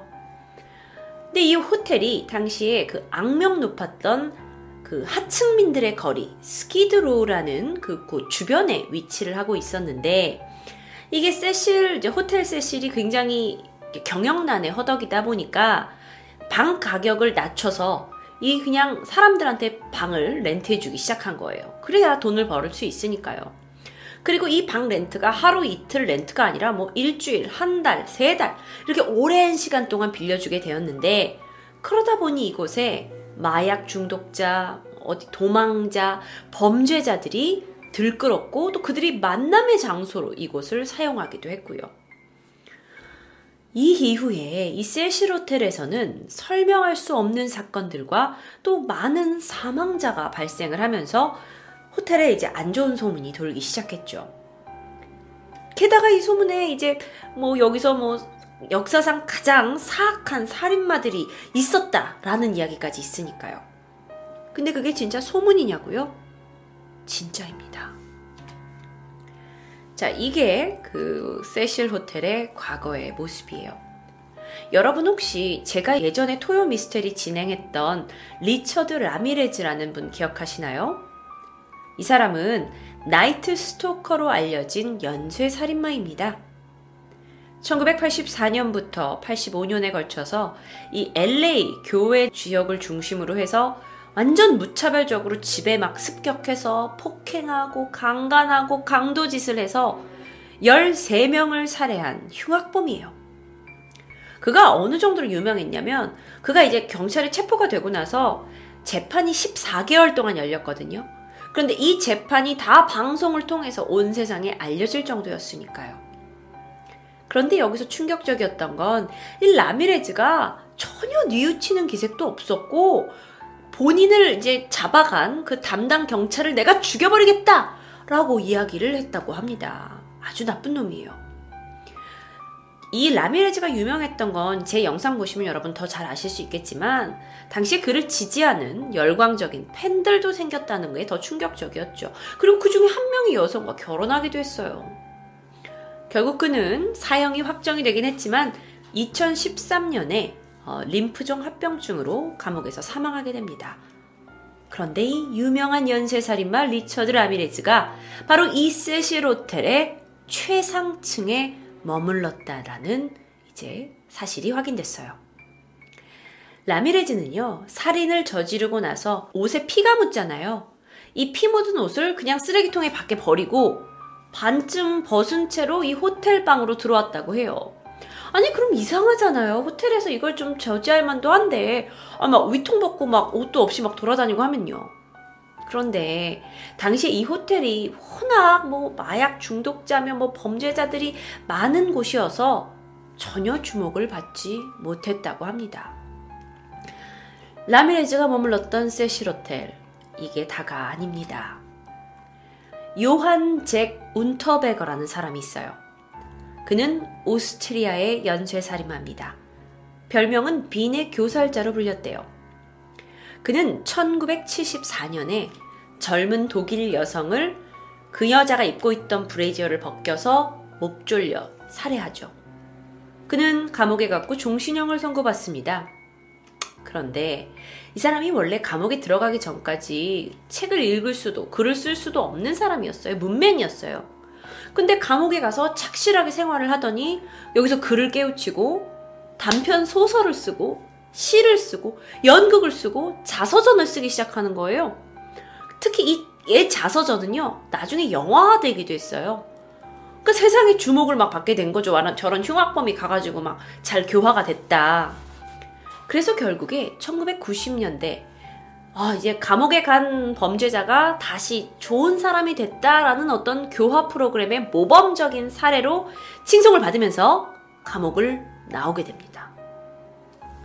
그런데 얼마 지나지 않아서 오스트리아 곳곳의 숲에서 총 6명의 매춘부들이 스타킹이나 브레이지어로 목이 졸린 채 죽어서 발견된 거예요. 근데 오스트리아라는 나라가 어떤 곳이냐? 전 세계에서 당시에만 해도 가장 낮은 살인율을 가지고 있던 나라였어요. 그러니까 살인이 그렇게 그렇게 자주 있는 일이 아니에요. 이 나라에서 당시에. 어, 근데 막 여섯 명의 매춘부가 다 죽어서 막 지금 발견되니까 나라가 완전 엄청난 충격에 휩싸이게 되죠.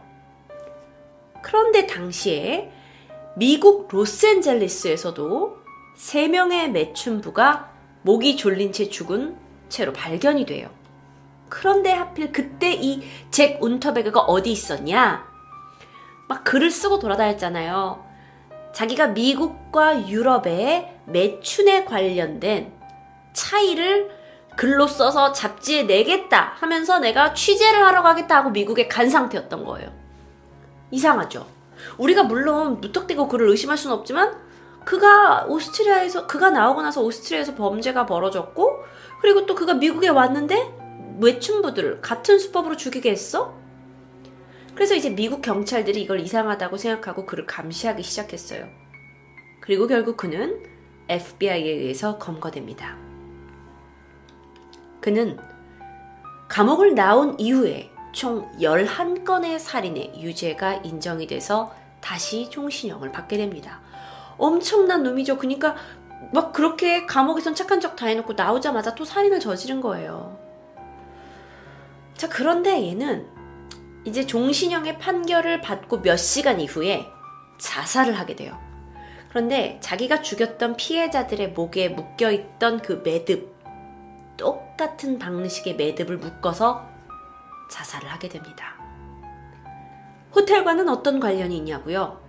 알려진 바로는 그가 미국 LA에서 죽인 3명의 매춘부가의 범행 장소가 세실리아 호텔이라고 알려졌다고 해요.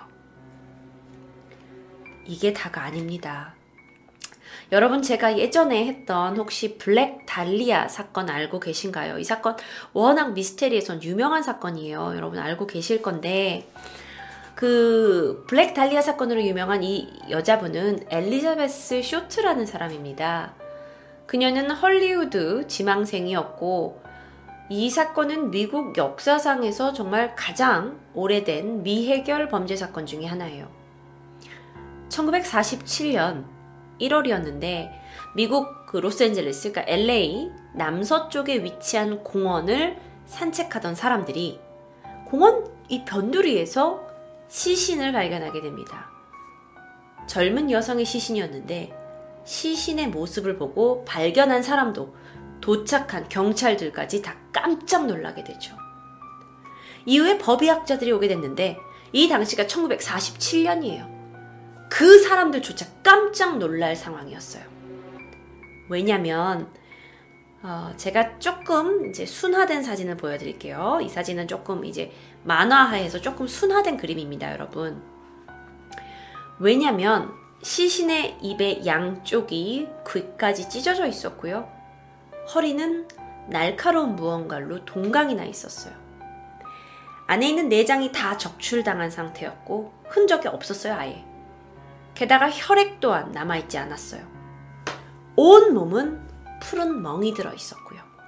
그래서 이 사건이 빨간 마스크 괴담의 모티브가 되었다는 토요 미스테리를 제가 진행한 적이 있었습니다. 그런데 1947년 엘리자베스 쇼트가 살해당하기 전에 마지막으로 목격된 곳이 바로 호텔 세실리아였다고 그래요. 이 정도 하면 여러분이 이제 충격을 받으실 텐데 이게 다 아닙니다. 여러분이 더 잘 알고 있는 유명한 사건이 있어요. 여러분 인터넷에서 미스테리 하면 정말 이 사건이 유명해요. 저도 다뤘고요. 2013년에 벌어진 사건입니다. 이 세실 호텔에 투숙중이었던 중국계 캐나다인 엘리사 램. 그녀가 갑자기 실종됩니다. 엘리사는 브리티시 컬럼비아 대학에 재학 중이었고 혼자 캘리포니아를 여행하던 중이었어요. 그런데 갑자기 호텔에서 사라졌죠?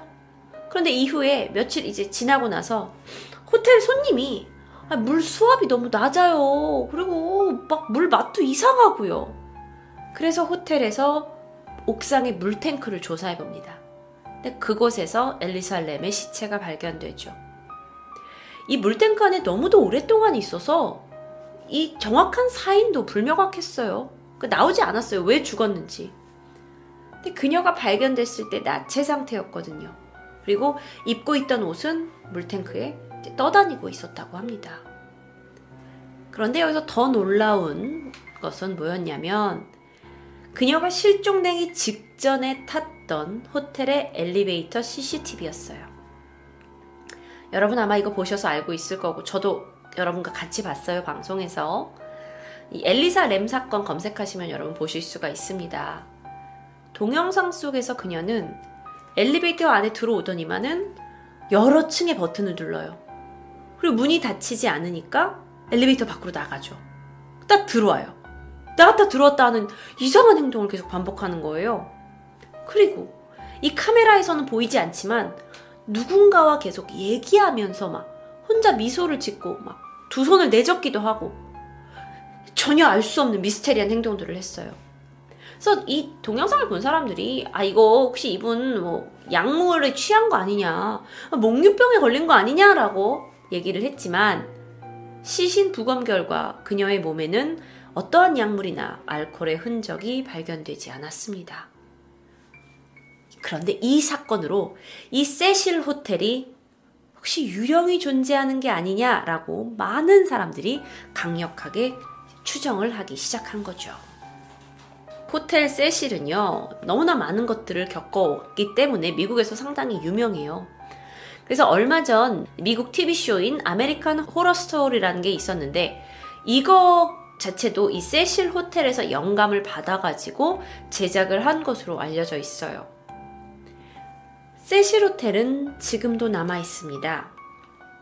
바로 이곳이 세실 호텔이에요. 그런데 지금은 앞에 보시면 요 영어에 Stay on Main이라고 써 있어요.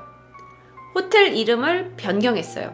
근데 위에는 여전히 호텔 세실이라고 적혀 있네요.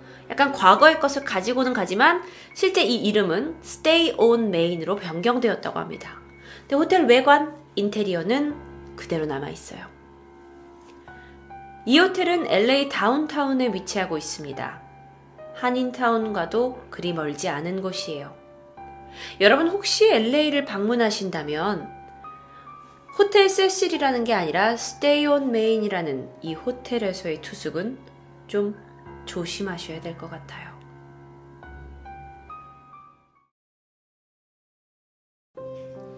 안녕하세요. 토요미스테리 디바제시카입니다.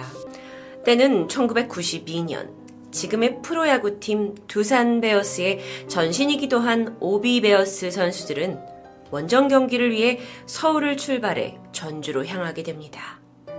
상대팀은 쌍방울 레이더스였죠. 쌍방울 레이더스는 1990년 3월 30일에 출범하게 된 야구단이었습니다. 전북이 연고지였기 때문에 당시에 전주 종합경기장 야구장과 군산 월명종합운동장 야구장을 홈구장으로 사용하고 있었죠. 여러분에겐 좀 낯선 팀일 수도 있을 텐데요. 쌍방울 레이더스는 1991년부터 본격적으로 프로야구 정규리그에 참가했지만 당시 8개 구단 중 간신히 7위 혹은 8위에 머물면서 최약체 팀이라는 오명을 받고 있었습니다. 그렇게 서울에서 한참을 달려 전주에 도착한 오비베어스 선수들. 그들은 지정된 숙소인 코아 호텔에 짐을 풀게 됩니다. 코아 호텔은 1985년 전주시 서노송동에 문을 연 4성급 호텔이었는데요. 그 당시에 지하 2층에서 지상 12층에 이르는 굉장히 넓은 규모에다가 100개가 넘는 객실, 연회장에 사우나, 커피숍까지 갖춘 그러니까 90년대 초반만 해도 보기 드문 특급 호텔이었습니다. 그러다 보니 이곳은 개장 직후 전주의 명물로 떠오르면서 꾸준히 많은 시민들과 관광객의 사랑을 받아오게 되죠. 오비베어스 선수들이 코아 호텔을 숙소로 선택한 건 어쩌면 경기를 앞두고 컨디션 조절이 아주 중요한 선수들에게 당연한 선택이었던 것 같습니다. 그렇게 원정 시합을 앞둔 바로 전날 밤, 같은 방을 쓰고 있던 OB베어스의 주전 타자 김영석 선수와 김상호 선수는 긴장도 풀 겸 저녁 식사와 함께 간단히 맥주 한 잔을 마시고 숙소로 돌아왔는데요.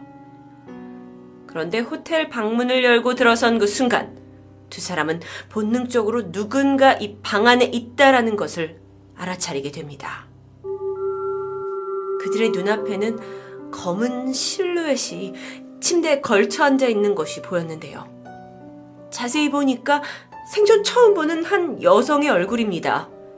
그녀는 아무런 표정도 없이 미동도 없이 그저 침대에 걸터 앉아 있었죠. 누, 누구세요? 이 섬뜩한 상황에서도 선수들이 용기를 내어 물어보지만 그녀는 아무런 대답을 하지 않습니다.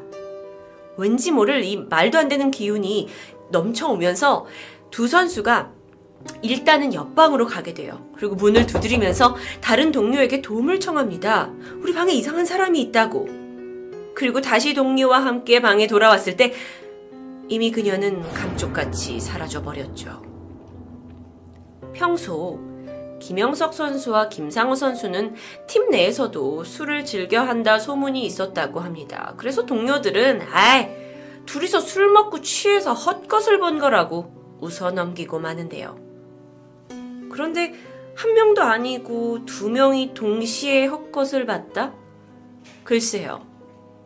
둘은 자신들이 똑똑히 본 그 낯선 존재에 대한 두려움을 쉽사리 떨쳐낼 수 없었습니다. 결국 그날 밤을 꼬박 세워버렸고 다음날 경기에서도 어이없는 실책을 연발하게 되죠. 그렇게 한 차례 소동이 잊혀져 갈 때쯤입니다. 정확히 2년 뒤인 1994년. 오비 베어스가 원정 경기를 위해 또다시 전주를 찾았고요. 이번에도 코아 호텔에 묵게 됩니다. 당시 포수였던 박현영 선수는 자신의 방에서 일찌감치 잠에 들었는데요. 그런데 한밤중에 이상한 인기척을 느꼈고 이에 잠에서 깨어납니다. 눈을 힘겹게 뜬 그가 발견한 것은 바로 자신의 침대 바로 옆에 우두커니 서서 자신을 똑바로 내려다보고 있는 웬 검은 양복의 남성이었죠. 박선수는 처음에 그가 강도라고 생각합니다. 그리고 자신도 운동선수기 때문에 그를 제압할 수 있을 거라 생각하죠. 박 선수가 어둠 속에서 눈을 부릅떴고요. 그리고 일단 그 남자의 얼굴을 제대로 확인하려고 했는데요. 곧이어 선수는 온몸이 굳은 채로 숨조차 제대로 내쉴 수가 없었습니다. 그 이유는 그 남성에게는 눈, 코, 입이 안 보였기 때문이에요. 박 선수가 악! 소리를 지르고 말았죠. 그리고 이 소리를 듣고 옆 침대에 있던 동료 선수가 깨어납니다. 그가 바로 2년 전에 이 호텔에서 이상한 일을 겪었던 김상호 선수였어요. 김 선수는 자신이 2년 전에 본 그 여성이 귀신이라고 굳게 믿고 있었다고 합니다. 그래서 이미 전주에 오기 전 무속인에게서 퇴마 부적을 받아왔었는데요. 김 선수가 소리에 깼고 허둥지둥 가방에서 부적을 꺼내듭니다. 아, 그러자 믿기 힘든 일이 벌어졌는데요. 갑자기 아무런 이유 없이 방 안의 침대가 마치 지진이라도 난 듯 요동치기 시작했던 겁니다. 이 말도 안 되는 상황에 공포에 휩싸인 두 선수는 곧장 방을 뛰쳐나왔고 트레이너 방으로 도망쳤습니다. 휴, 그렇게 전주 코아 호텔에서 길고 힘든 밤이 겨우 끝나게 됩니다. 그리고 한 달 뒤, 김상호 선수는 계속해서 가위에 시달리고 있었습니다. 여자 귀신이 몸에 올라탄 채 목을 조르는 아주 끔찍한 경험인데요. 장소는 어김없이 전주의 코아 호텔. 결국 오비 선수들 사이에서는 이 호텔에 확실히 귀신이 있다라는 소문이 퍼졌고, 이 공포감은 당연히 선수들의 컨디션에도 영향을 끼쳤겠죠. 결국 OB 베어스는 쌍방울 레이더스와의 전주 원정 경기에서는 유독 많은 패배 기록을 남기고 맙니다. 이후 잠잠했던 목격담 그리고 2년 뒤인 1996년 또다시 시작됩니다. 이번엔 다른 야구단인 현대 유니콘스 선수들이 코아 호텔에 묵게 되는데요. 어느 순간 선수들 사이에서도 이 호텔에서 귀신을 목격했다는 흉흉한 소문이 돌기 시작한 겁니다. 몇몇 선수들은 가위에 눌리면서 지난밤 잠까지 설쳤다고 하는데, 그리고 공교롭게도 8월 14일부터 16일까지 쌍방울 레이더스를 상대로 펼친 3경기에서 현대 유니콘스는 모두 패배하게 되죠. 물론 그럴 수 있습니다. 하지만 현대 유니코스는 그 당시에 결코 약체팀이 아니었습니다. 창단 직후 대기업 지원을 받아서 꽤 많은 거물급 선수들을 영입한 상태였고 덕분에 음, 곧장 강팀 반열에 오를 정도로 뛰어난 경기력을 선보이고 있었죠. 그런데 유독 전주에만 가면 그 쌍방울 레이더스 선수들에게 허무하게 패배를 당했는데요. 그러다가 결국 현대 유니코스는 전주에서 쌍방울 레이더스와 그해 순위를 결정하는 아주 중요한 시합, 즉 플레이오프를 펼치게 됩니다. 그리고 이때 현대 선수들은 코아 호텔에서 머문 것을 강력하게 거부하는 일명 숙소 보이콧 사태가 벌어집니다.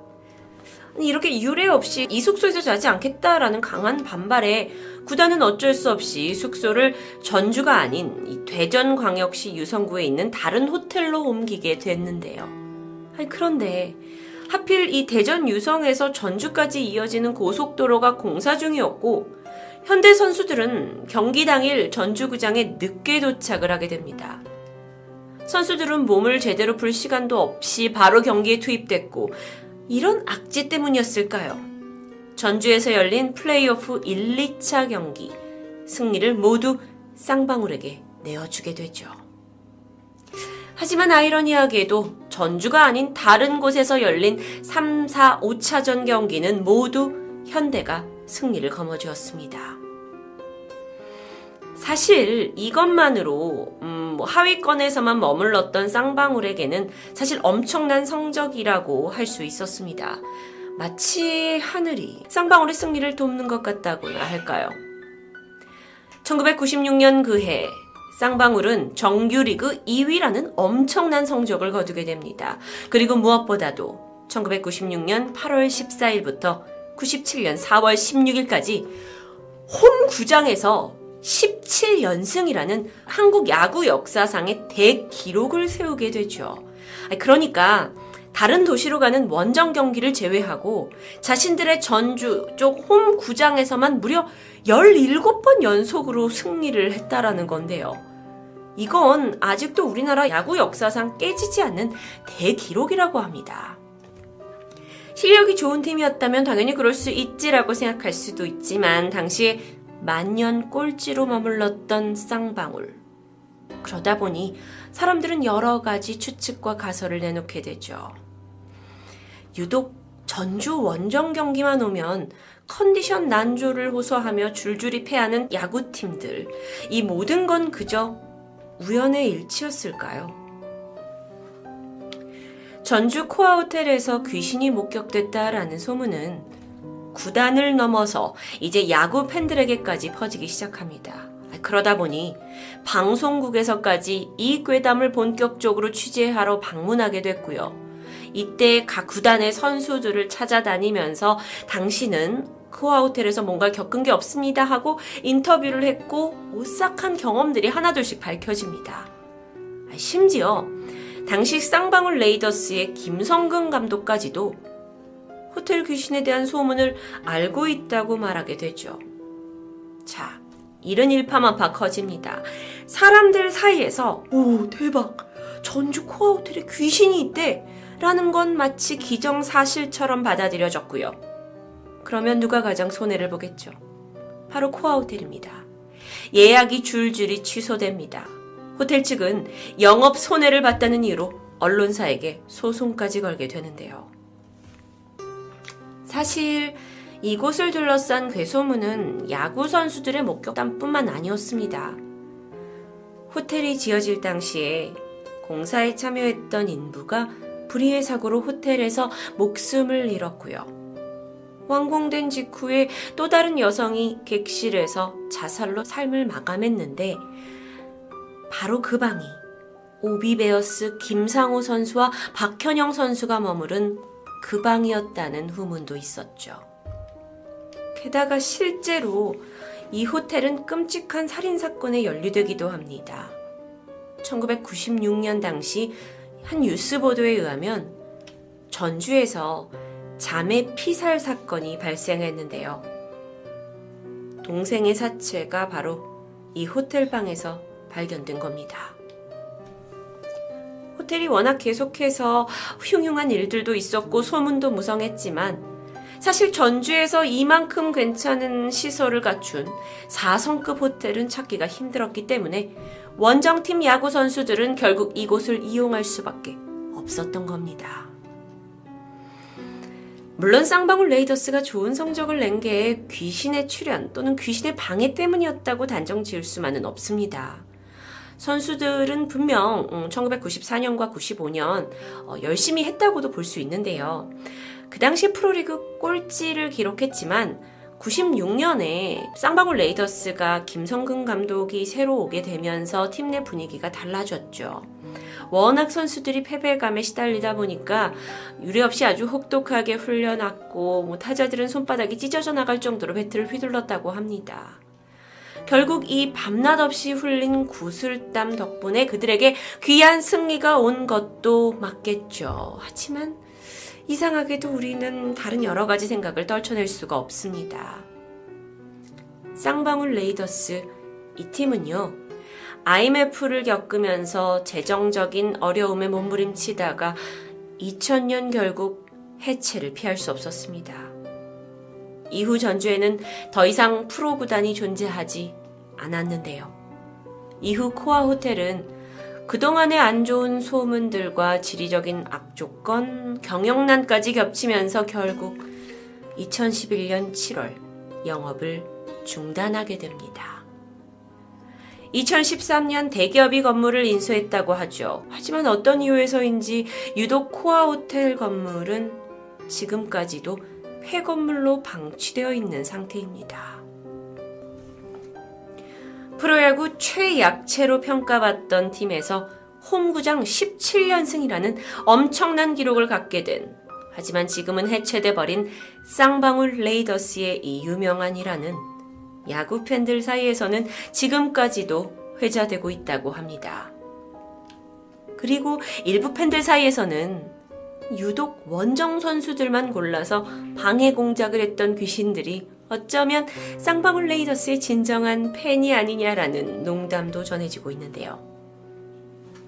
정말 호텔의 귀신 소동, 이건 귀신의 짓궂은 장난이었을까요? 혹은 타지에서 온 누군가에게 자신의 존재를 알아봐 주길 바라는 원혼의 소리 없는 외침이었을까요? 토요미스테리 디바제시카였습니다.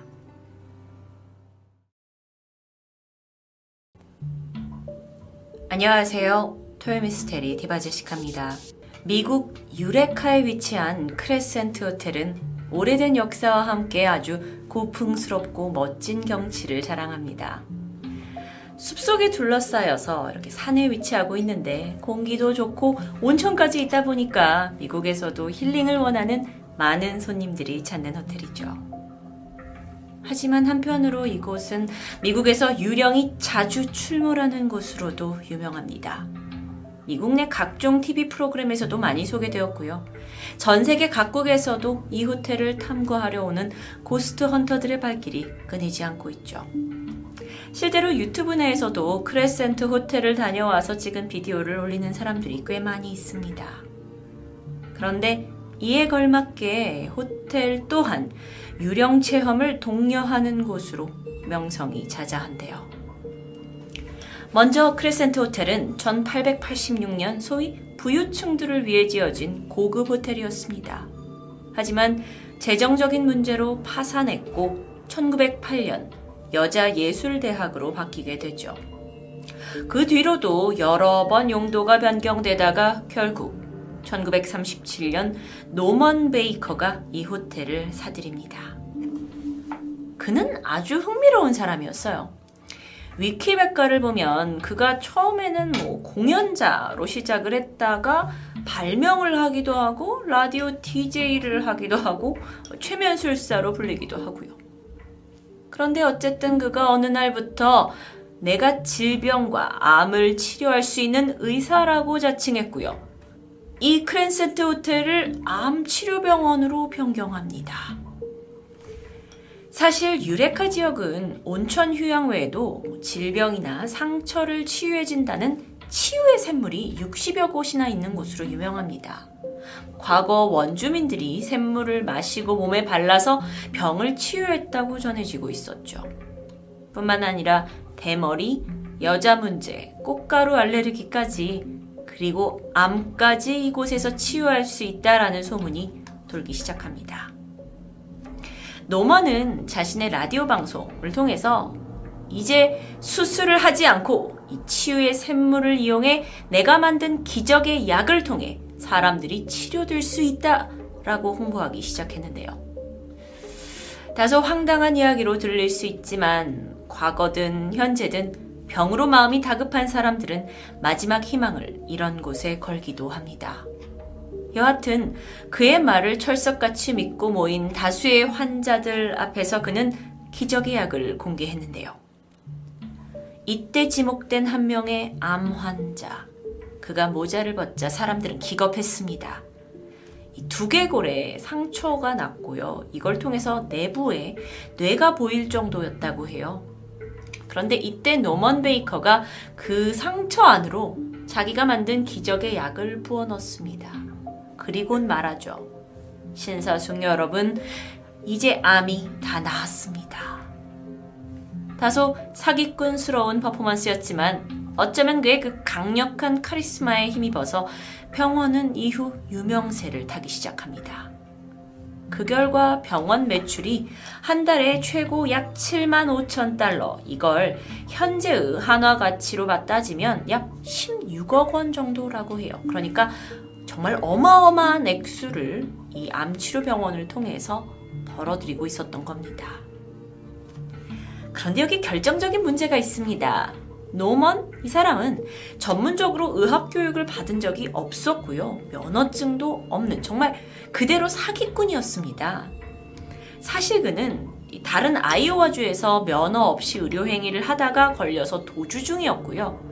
이 유레카 지역의 샘물이 소문을 듣고 병원을 차린 상황이었죠. 정말 뻔뻔하고 상당히 파렴치한 사기꾼이었는데 그가 만든 기적의 약이라는 게 사실 알고 보니까 옥수수 수염과 수박씨를 갈아서 만들고 그 안에다 탄산을 넣어서 샘물 조금 넣어가지고 만든 그냥 그냥 평범한 물입니다.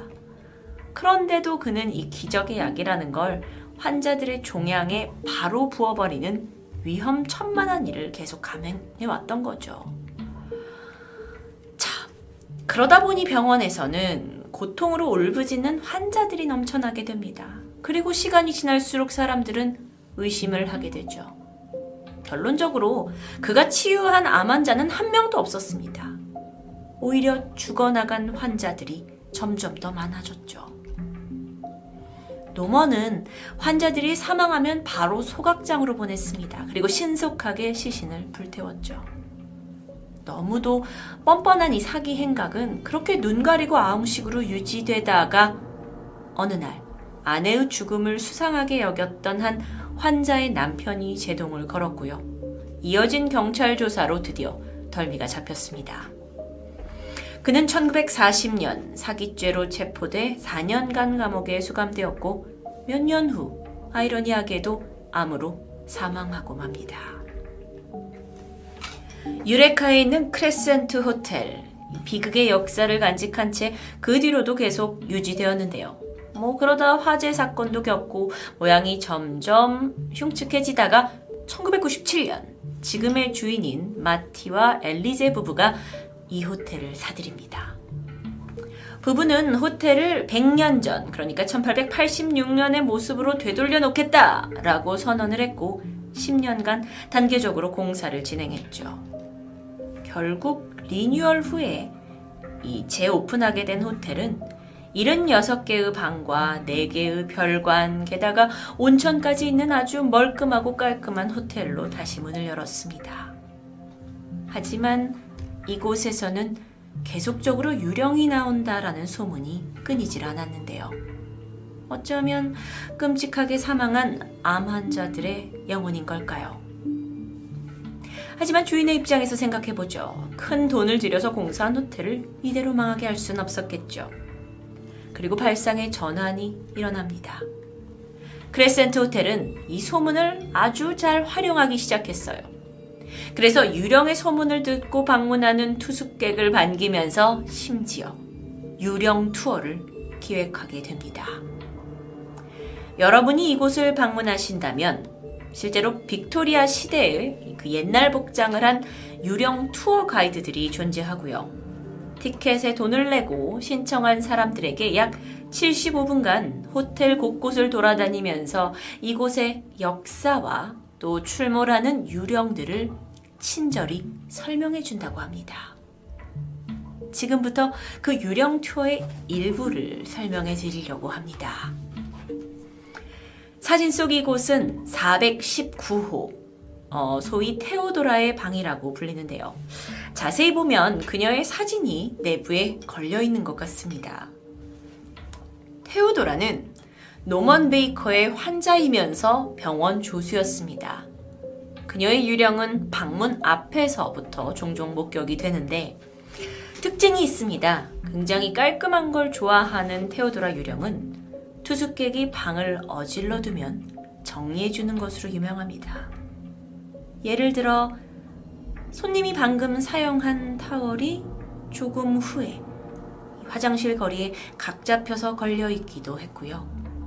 자고 일어나서 엉망이 된 침대 시트가 화장실에 다녀와서 보니까 깨끗하게 펼쳐져 있는 현상이 목격되기도 합니다.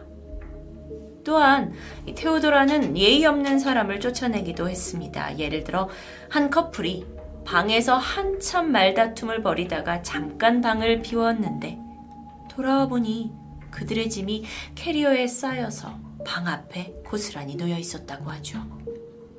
또 다른 오사칸이라는 호텔을 어, 뭐 워낙 초자연 현상이 일어난다고 하니까 이걸 조사하러 온 한 사람이 노트북을 TV 밑 테이블에 두고 왔는데 나중에 다시 들어가 보니까 방 안쪽 문에 노트북이 기대어 있었다고 합니다. 그래서 그가 방에 카메라를 설치했죠. 그러자 옷장 문이 스스로 닫혔다가 열리고 전등이 꺼졌다 켜졌다 하는 현상들이 카메라에 찍혔다고 전해집니다. 4층으로 올라가 보면 이곳에 머무는 손님들은 금발의 소녀 유령을 종종 목격합니다. 복도에서 목격되기도 하지만 어느 날엔 침대 끝에 서서 사람을 바라보고 있기도 하는데요. 어느 날 아침에는 가방이 열려 있는 현상이 발견됩니다. 근데 그게 마치 아이들이 막 이렇게 엄마 가방을 뒤진 것처럼 물건들이 꺼내져 있었고 립스틱 뚜껑이 열려 있었다고 하는데요. 이렇게 뭔가 아이의 손을 탄 듯한 유령의 모습들이 있었고 실제로 투어 가이드에 따르면 4층에 자주 나타나는 이 금발의 소녀는 예전에 일했던 병원 간호사의 딸로 4층 계단 난간에서 떨어져 사망했다고 전해집니다. 3층으로 가보면 이곳에 투숙했던 사람들은 새벽 2시에서 2시 반 사이에 큰 소리로 이렇게 끽끽끽 바퀴 끄는 소리를 듣기도 합니다. 소리에 나가보면 1930년대 차림의 간호사가 바퀴 달린 들것에 하얀 천으로 덮인 환자를 끌고 가다가 복도 끝에 다르면 이렇게 후련히 사라지는 모습이 목격된다고 하는데요. 투어 가이드가 설명하길 3층은 과거 죽음에 임박한 중환자들이 있던 곳이었다고 합니다. 크레센트 호텔에서 가장 무서우면서도 인기 있는 방은 바로 218호입니다. 이곳에서는 오래된 유령 마이클이 목격되는데요. 그는 1885년 호텔 지붕 공사 중에 지나가던 여성을 향해 손을 흔들다 지금 이 방 자리에서 떨어져 사망했다고 전해집니다. 이곳에선 문이 스스로 열리고 닫히는 거, 뭐 텔레비전과 전등이 꺼졌다 켜졌다 하는 건 아주 흔한 일이라고 하고요. 실제로 이 사진은 유튜브에서 내가 이 방에 머무르면서 25분간 찍었다 하는 영상의 일부를 캡처한 사진입니다. 이 마이클이란 존재가요, 유령임에도 불구하고 여자들을 아주 밝힌다고 해요. 샤워하고 있을 때 커튼이 스르르 열리기도 하고, 화장실 거울에 남자 형체가 비치기도 합니다. 여성 투숙객이 자고 있으면 갑자기 이불 속으로 손이 들어와서 누군가 만지는 게 느껴지기도 하고요. 황당하게도 유령이 발가벗은 채 침대 끝에 서 있는 모습도 발견되었습니다. 이 다음의 영상은 이곳을 촬영하러 간 방문자가 우연히 촬영분에서 찾았다고 하는데 한번 영상을 보시죠. 방문자는 투어 가이드와 함께 이곳을 투어를 하고 있었습니다. 그런데 들어보시죠. then you can rent it. Look, and you can rent it. 들리셨나요? 자, 또 다른 소리도 I 있었는데요. don't know what did it, but I can't explain it. So, 이분은 투어 가이드이신 것 같아요. 근데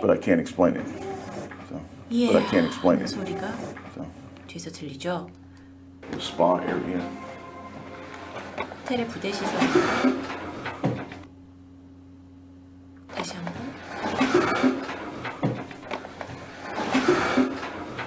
히히히 하는 소리가 들리죠.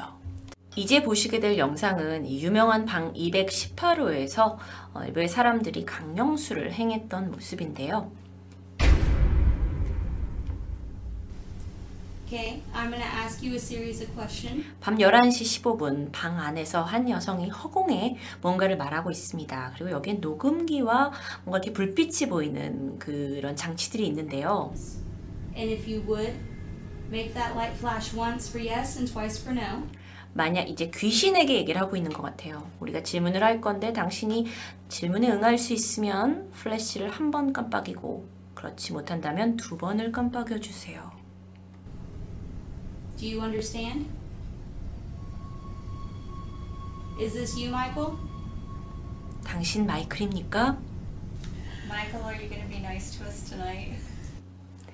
자, 어, 사실 이 깜빡거릴 때 저도 살짝 놀랐었는데요. 한편으로 이 강령수를 하고 있는 이 호텔 투숙객들의 모습은 공포보다는 약간 좀 즐기고 있는 것 같았습니다. 호텔에서 유령이 발견되는 곳은 이뿐만이 아닙니다. 한 발코니에서는 저녁 10시 30분쯤 한 여성이 정원으로 떨어지는 모습이 종종 목격되죠. 이 유령은 호텔이 여자 대학교 시절일 때 한 학생이 원하지 않는 임신으로 인해 비관을 해서 발코니에서 투신 자살을 했다고 하는데 그녀가 죽은 시간이 공교롭게도 10시 반이었다고 합니다. 다음은 지하실입니다. 이곳은 오싹하게도 이 노만 베이커가 운영하던 그 당시의 영안실 모습으로 그대로 재현되어 있죠. 그 시절의 의료기기들, 환자 침대, 휠체어, 테이블, 약병과 함께 여기에는 그 종양이나 신체 일부가 담겨 있는 약품병들도 진열되어 있다고 합니다. 실제로 이 약품병은 호텔 공사할 때 찾아낸 물건들이라고 전해지죠. 이곳을 방문한 고스트헌터들은 열 감지 카메라를 통해서 검시 테이블에 아이들이 모여 있는 모습을 목격하기도 했고요. 노먼 베이커의 유령도 보았다고 전해집니다. 이 영안실 옆에 있는 세탁실에서는 세탁기가 갑자기 스스로 켜지기도 하고요. 주방에서는 남자아이 유령이 폴짝폴짝 뛰어다니는 모습도 쉽게 목격되죠.